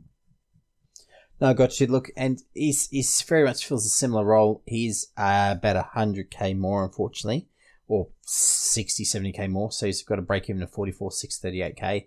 He does kick goals. He is in a good squad. Yeah, I'm just, um, I'm not I sure. I think if Keary went down, I'd be more interested. yeah, oh, look, if he was playing with, with a guy like Manu, you, you reckon? Oh, geez, I'd be on him like a fat kid at Christmas. Fair enough. So, uh, with that in mind, guys, yeah, look, I, he's certainly spiced for me. I know a few guys have been high on him. Uh, I don't have him, but yeah, I do get the point there. I just got a guy like Jackson Hastings who's playing uh, against outside someone like Ponga, who I just don't see being as involved. So, same price. So, with that in mind, guys, uh, Dolphins' inaugural game against the Roosters, how do you think it's going to go? Nick? Roosters by 24. Mitch? I don't think they'll blow them up. I've got Roosters by 14. Yeah, look, I've got Roosters by 20. I think it's it's not going to be great, unfortunately. Uh, last game, guys, they've saved the West Tigers versus the Titans to last. Now, this Oh, was God. possibly the worst game last year, by far. Uh, it, it wasn't possibly. It was. It was. I think that helped me win, beat someone in the fantasy finals, though, didn't it? It was. A, it was an important game for me. I'm sure. I don't know, man. It certainly saw you into the finals. I'm pretty sure you did right there. But uh, Nick, uh, yeah, I know that we watched that game. That was pretty bad, wasn't it? Yeah, man. Oh, my God. And that, that final second try because of that poor kick that they finally got a try poor Titans to beat the uh, Tigers. Oh, mate. So sad. Uh, well, I guess that's what happens when you get six points worth of penalty goals. So, few changes in the team, guys. Look, Daine Laurie is back. Uh, Charlie Staines wins an edge spot. Luke Brooks back from his calf injury. Stefano wins the prop role. Uh, we got Joe Ofahengaue at 13. Uh, guys, if you've got Api at home, I'm just going to write him off now because we've got Jake Simpkin on the bench. So it looks like Api season is probably only 60 minutes worth. Uh, and guys, the other thing is is that we see the return of Alex Twal, along with Fonua Pole and Asu uh, Kepaoa. So with that in mind, guys, uh, we also see Shawn Blore on an edge, but John Bateman is likely back next week, and Tommy Talau is in the centres. So look at this, guys. Tommy Talau, 250k, dual edge centre. Uh, so wing fullback centre. So Nick, is he in your side? Nah, nah, I've, I've ditched him. You've ditched him. Yeah, he's Gornsky's. Okay, so you just you just got better value there. So, so who's who's holding down the uh, reserve spot on your team? No one at this stage. I've got to work that out. It might be Harley Smith Shields, I think, but I'm not sure. Excellent. Uh, Mitch, how about you, mate? You looking at Tommy Talau? I'm considering going full retard and having Smith Shields, Thompson, and Talau as my three centers. Yeah, look, I- am pretty much at the moment where I've got Alamoti, uh, Alamoti, Thompson, and it's either going to be Talau Smith Shields. I'm just not sure who yet. It's a bit scary, but like, I don't know. That DPP is pretty pretty spicy, and I think the Tigers will be pretty good. That's true, and it's not like they've got many options at centre this year. So he's a uh, good player. He's a good player. Yeah. So and he'll be getting good fed good ball by Doueihi. So hopefully, if Doueihi's learned how to pass this year with all that passing training that Benji's getting everyone to do, oh no, two hundred passes a day, Mitch. Mate, Wayne Bennett, perfect practice makes perfect. Not just practicing like so anyway, whatever. That doesn't make me feel any better about this situation. Okay. So look, I guess 50-50 on Talau. If you got him, you just make sure he's in your emergency somewhere. Uh, look, guys, a lot of people, a lot of people have jumped on Adam Doueihi lately. Look good in the trials, kicking goals, uh, averaged pretty well, and in a team that's doing better, might actually start getting some of those attacking stats back up again. Nick, Adam Doueihi, has has he crossed your mind at any point in the preseason? Yeah, of course he has. He's he's a gun. I just don't I don't trust it, so I am avoiding. I'm opting for Birdo at that sort of price range. I was just thinking that I think I'd take Birdo for 50k less, right? Yeah, look, I I've certainly been seeing that. The only thing is, is that I think that Adam Doueihi does like to drink a little bit more of the milkshake than Burton. Is the only thing that I'd say there. Like Burton can occasionally go missing. So the beginning of the end of last year kind of showed that sometimes. Whereas he, I think he that, can, but he's a better player on a better team. Hmm. Interesting. Not by much, but he's a much. I, I do think he's a better player on a better team, and he's cheap. Fair enough. Cheaper. Yeah, look, I, I I'd probably go Hastings at that point, right? 130k less for someone who we the, know. The numbers suggest go with Doueihi, but my gut says go with Birdo. So I'm I'm not disappointed if anyone decides to go with Doueihi. Yeah, I, I don't hate the decision. I just I agree with Nick. I'd go Birdo. Yeah, I'm also struggling to spend 1.7 or 1.8 million on two halves. Like if you've got Cleary True. and he, I think you've you've spent a lot of cash. That sort of worries me a little bit. All right, uh, looking through the rest of the squad, guys, we're almost there. Uh, look, I think we got Apikar, so we just wrote him off. Now, guys, Shawn Blore, he's 250Ks on the edge, but surely John Bateman's going to come back and steal his lollies in a week or two, right, Nick? Totally. Yep, write him off. Yep, let's write him off. So, with that in mind, guys, we also wrote off Charlie Staines and Lukey Brooks in the preseason. Last guy I've got to talk about, though, is Stefano Utoikamanu, 398k middle. So, guys, starting in a squad, he does have uh, Pole, uh, Alex Twal, uh, both of those guys on the bench. Because uh, Asu uh, he's actually an outside back. So with that in mind, uh, are we interested in Stefano? Do you reckon he's probably got what forty five minutes there, Nick? Yeah, I don't know. This is, yeah, I didn't expect Kepaoa to be num to be in jersey seventeen. So no, I'll pro- probably have to go back to the drawing boards to see if uh, Yuto is a good pickup. I don't know.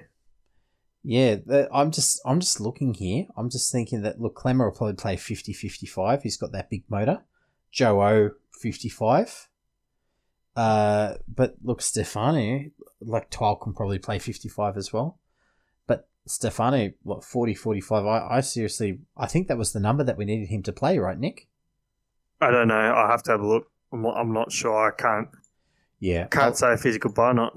Fair enough. Look, in my mind, I think it was pretty much like a 0.92, 0.93 ppm type of guy. He did look very good in the preseason. I know for me, I will be sort of looking around. Do I have 400k left over? Can I can I fit him in somewhere? So he's certainly of interest to me. Uh, it's just one of those ones where at some point there will be a bit of a shuffle there. So having a look here, his break even is what twenty seven. So yeah, look, forty minutes at a 0.9 ppm, he will make some money. Yeah, I don't love the job security with them not having their full complement of forwards. So yeah, I probably would avoid it just just based on that, right? Yeah, probably give it a week, maybe if you if you yep. got some concerns. Yep. Definitely don't start with him. Put him on your bench somewhere. uh, looking at the rest though, guys, let's flip to the other side of the sheet.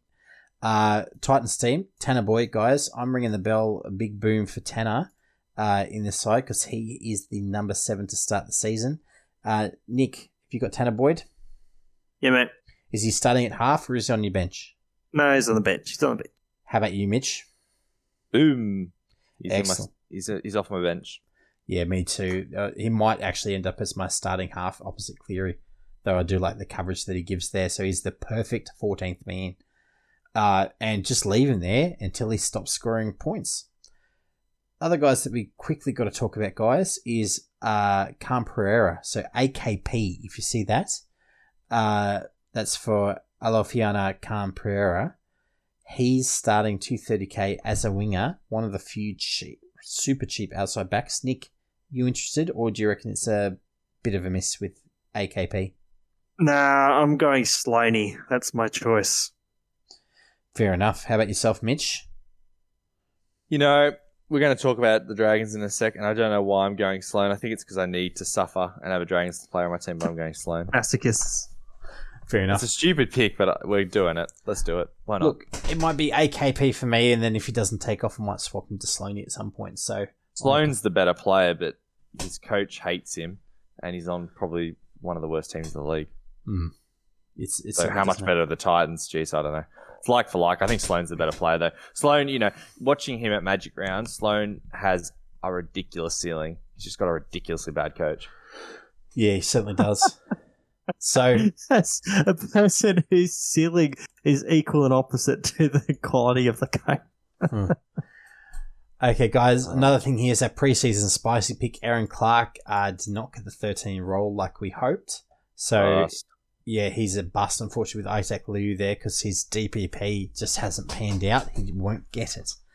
Uh, also, having a look at this, guys, uh, looks like Jaimin Jolliffe is the starting prop with uh, Mo Fotuaika coming off the bench. So, look, I don't think there's variant either there. They kind of steal each other's lunch. Nah, don't worry. No, but look, Dave Fifita, guys, definitely starting at on an edge. There's no one in the side who's going to steal a spot from him this year. There's just no depth. Like, I can't see who'd be playing for him now anymore. Like, Joe Stimson is not really the best option. So, with that in mind, guys, David Fifita, would any of you guys be mad if you saw him in someone's squad? No, it's spicy. The the only thing I'd say, I think we've said this several times, there's so many good edge forwards, right? Like, just why are we spending 700k to fix this position, which really isn't a problem, right? Yep, Yep. exactly right. Ah, I don't love it. no. So, with that in mind, guys, uh, that's pretty much the end of the guys that we want to talk about there. The rest of the squad is as they look the bench for this squad. Uh, like, obviously, Jaimin Jolliffe has made the top squad. So, bench is Jaden Campbell, Erin Clark, Mo Fotuaika, and Joe Stimson. So, yeah, nothing exciting here. Uh, so, moving on, guys. Sorry, Nick's giving me the wrap up signal. Uh, who do we think is going to win, Nick? I got Tigers by four. Mitch? Tigers by 18. And look, I actually have the Titans. I've got the Titans by eight. So I reckon Ooh, sandwich? I'll, I'll do whatever the line is. No. Straight. Uh, I'll come back to you on that one. I'll have to think about it. Howard. Coward. Mate, uh, I, I, you owe me seven sandwiches. I, I got to make sure that I get the most out of them. Ca- Can't get giving away willy nilly. That's how I don't end up owing someone seven sandwiches. Oh, I lost like freaking 10 or some outrageous number to some stupid bet I made. Yeah, I that's gotta be, I gotta be emotionally void this year. true. Don't get carried away with dragons and silly things. The line is uh, Tigers favoured by two and a half, so it's a really tight line. Pretty much a pick 'em. yeah, okay. Anyway, I'll take it, Mitch, if you want. What, you want the line or you want I'll it take the straight? line. I'll take the line. Two and a half. No, I don't love it. Uh, fair enough. Cow. No, anyway. Moving on. Uh, let's have a look at the Dragons, guys. And look, we pretty much said in the preseason that you don't want to be spending a bunch of money on guys who aren't playing around one. So let's look at the cheapies. So really, there are only two. So guys, Sloan, uh, 250k. It's likely that he's the fullback because uh, it's pretty much a certainty here uh, that the look. There's really no one else to play the position. So with that in mind, Mitch, is he in your team? He is. He is. I've got to have a dragon in there, don't I? Fair enough. Uh, how about yourself, Nick? Yeah. Excellent. And look, I don't at this stage because I want 21 starting players round one. I figure that I can move to Sloan for whoever fails to fire or who looks really bad. I can sort of swap them over because there's always someone. And Ben Murdoch Masila, guys, I'm assuming that we've got Sloan. We're not playing Ben Murdoch Masila as well in our squad. I don't feel good about it. I'm I trying to am. Minim- I'm trying. Oh, jeez. Oh, Nick, I'm you trying are. to minimize. The, I'm trying to minimize the pain. Fair. At, at 250, I'm tempted. I tell you what, Nick, he passed the eye test in Charity Shield. Just Yeah, saying. starting edge. He's going to be DPP. So, so Nick, you, you, you got him in your squads even though he's not playing. Yeah. Same Nice. as Slaney. Fair enough. Okay, so Nick's got 19 starting players for round one, uh, which I'm is tempted. Fine. I'm That's tempted. fine. They're not scoring. What are you talking about? no. Sorry, no, yeah, well, 19, 19 active players. Let's go with that. Yeah, I haven't bought Ben Hunt and Jack de Belin and stuck them on my bench. That's true. That's true. You got 500k of the best, yeah, sitting on there. Gotcha. Uh, for me, I haven't got either, but I reckon they're going to be my emergency slap buttons uh, to jump out to in case someone goes wrong. So look, I but yeah, if either of them on your bench, that seems fine. So guys, we're almost at the end of the potty. Uh, let's talk about the boom bust of the week. So guys, I, we'll probably talk about a couple of guys who we really think are going to li- like light off here. So it doesn't have to be one. We can talk about a couple just because it's Team List Tuesday. We're building a whole squad. So with that in mind, guys, look, I think the biggest boom this year for me is going to be J'maine Hopgood. I think he should be probably your 14th or 15th man. Just sit him there and enjoy 40, 50, 60 points a week. Uh, otherwise, I got Isaiah Katoa, 230k. I think if he's won that spot over at the Dolphins, I think if he gets three or four good games, he will make a serious amount of cash. He's a very, very good player. And I think even Wayne Bennett hates playing young players. So if he's picked him, he must be very good. And the last guy I've gone, bit of a sideways guy, Soni Luke. I figure that if this Panthers Oh. bench plays out like I think that it's going to play, and he's going to get sort of 45 to 55 minutes a game at 250k as a bit of a crafty hooker, I think you're going to get your cash from him. I don't think he's as big a boom, but I think that you need a 250k guy to talk about, right? And look, Buster's obviously Milford because he's not playing. Sorry. Uh, I would say Buster SJ, but he might actually have a good game first up. uh, Mitch, how about you, mate? Who's your big boom? Who, who are you expecting to lift off? I think Payne Haas will be very, very good. I think he's on a good team. It's much more stable. Uh, they've had a year of this construction under their belt, so I think you can't go wrong with him. Don't overthink it. And then the bust is Anthony Milford, who was my uh, spicy take for 2023, and he hasn't even been named in the freaking starting squad. Thank you, Wayne Bennett. Woof. Nick. I'm booming SJ and Warbrick, and I'm busting Nicho Hynes. I think it's the only week I'll be able to bust him. yeah, definitely this week. Uh, yeah, don't start with Nicho Hynes in your side. If you picked him up in draft, you just got to wear it for a week, of course. Uh, so, guys, let's talk about captaincy this week. So, look, I've captain for me this week. I've got Nathan Cleary and I got vice captain Murray because I'm I'm going big with the boys. And I've got as my spice captain, I have Captain Turbo. If you really want to go there, but he's probably not going to play this week. Whoa. The guy who I think would be super spicy because he'd be running up against Shawn Blore uh, would actually be David Fifita this week. Because he's yeah he's, he's running up against a guy who hasn't played a full game in 12 months on an edge. So how about yourself, Mitch? Who have you got? As captaincy, I've got Nathan Cleary and Payne Haas for my vice. Don't overthink it. Excellent, uh, Nick. I don't have Cleary, but he, I think he should be your captaincy choice this week, and Murray or Haas as your vice. As a spicy, I've got Teddy though because aren't they versing the Dolphins this week? Yeah, versus the Dolphins. That could be a cricket score. We could do. I like it. So Nick, if he's if he's the best captain option this week, can you just quickly talk us through why you don't own him? What do you mean? Well, like you- you're recommending him as the captain for a guy you don't own. Yeah, that's all right. I can do that. okay, right. Let's let's. What do you let's- What do you mean? I, well, I don't want to pick him up. He's got to buy round three. Why would I want to pick him up? Okay, fair enough. Okay, and look, we got no trades this week. So, guys, uh, we got some questions. We probably should r- roll through those. So let's let's have a look at the questions we've got here. Nick's got them down there. Nick, how about you take us through the questions? Because I think the people at home have definitely heard enough from me if they've still made it all the way here. Uh, Brenton, long time listener. Real skinny in the back five. Loads of edges, though. Would you go Wilton or Walsh or Stags? I'd go Wilton. Mitch, what's your choice? But you can't go Walsh because he's injured and Stags is a bit of a risk, so you have no freaking choice, do you? Got to go Wilton. Stu, do you agree? I think Disagree? everyone's. I think Uh, everyone's. it's everyone's team, a bit thin in the back team five. composition, though. Just make sure that you got some coverage somewhere. But yes, look, the answer is out of those three, Wilton's the choice. From Crichton, he's asking, is it worth starting with Tedesco Mitchell? I think yes. Um, based upon potential meta change, I think it's good to have some exposure to some gun wing fullbacks this year as a decent rule. I'm not doing it, but I want to. Um, so I think it is worth starting with them. Scott has asked, I'm liking Egan or Little.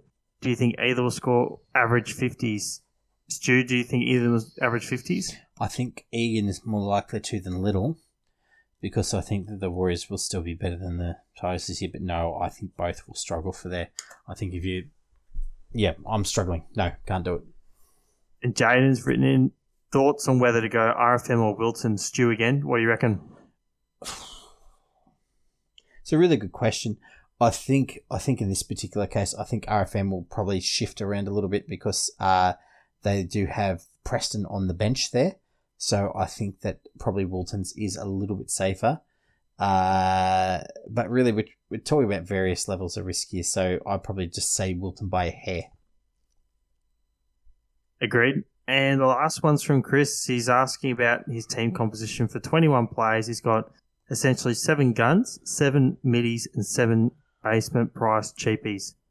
He's wondering if he's got too many cheapies. And um, oh, I think seven's too many personally. Uh, Stu, do you agree? Yeah, look, it, when he says seven cheapies, he's talking about like seven bargain basement, like 230 or 250k players. Yeah, I'm, I look, before I go into I'm just quickly looking at my squad, make sure I'm not about to make a liar I've out of got myself. seven. I got seven. I don't trust you. I probably did, but I, I have seven. But I'm currently looking at my team with 350k in the cap, so I have some flexibility. I think that's too many because I'm looking at my team thinking there's too much I risk. there. think five or six, right? Look, I, yeah, I think six at a max. yeah, five even, even with the guys like I'm, I'm thinking here, like Warbrick and Alamoti are certainly good quality. I think you can take a punt on guys like Katoa and Doorey just because you know that they're starting. And there are a couple of others that we can kick a guy at, like, you know, whether it be Luke or a few of the other guys. So, yeah, so what? Yeah, we're probably talking about like five, maybe six. Yeah, I I think cer- six is the limit. I Well, think, 'cause I think how many can you Warbrick, afford to have Warbrick, scoring? Doorey, Warbrick, Doorey, Katoa, Lone, maybe maybe Shields or Murdoch Masila. They'd be who I'd be thinking. Yeah, Oh, and Talau. You got Talau. Talau's guaranteed as well. yeah, that's it. Like, there- I reckon really six not- at a max. there aren't many. Yeah, there, there aren't many guys worth owning there. So yeah, definitely. Uh, I would probably cut one gun down and spread the cash around a little bit. That's me. Sweet as. Well, that's all the questions, mate. Excellence. Uh, well, look, guys, thanks for joining us. Thanks for everyone at home for listening to our t- round one Team List Tuesday uh, Palooza, which Nick gave me really rolls off the tongue, bro. But uh, no, look, thank you everyone for listening. Thank you, Mitch and Nick, for joining us. We really appreciate it. Thanks, mate. And no worries, mate. look, all the best for your teams, guys. Uh, feel free to share out your teams as well. I know that I've shared mine. The guys will share theirs over the next little while once they've finished building it as to where they think they'll be going. Uh, Mitch, Mitch has thumbs down there. I think that's what the public's going to do to his team when he shares it. That's right. And- oh, mate, if we're on the podcast, we've got to share our teams. So, no, I don't. I don't have to share shit. oh, just, just your terrible opinion. No, I got you. So, exactly. anyway, thank you everyone at home for listening. Hopefully, enjoying this and really good luck this year. Uh, this is the Boom or Bust NRL Fantasy Podcast signing out.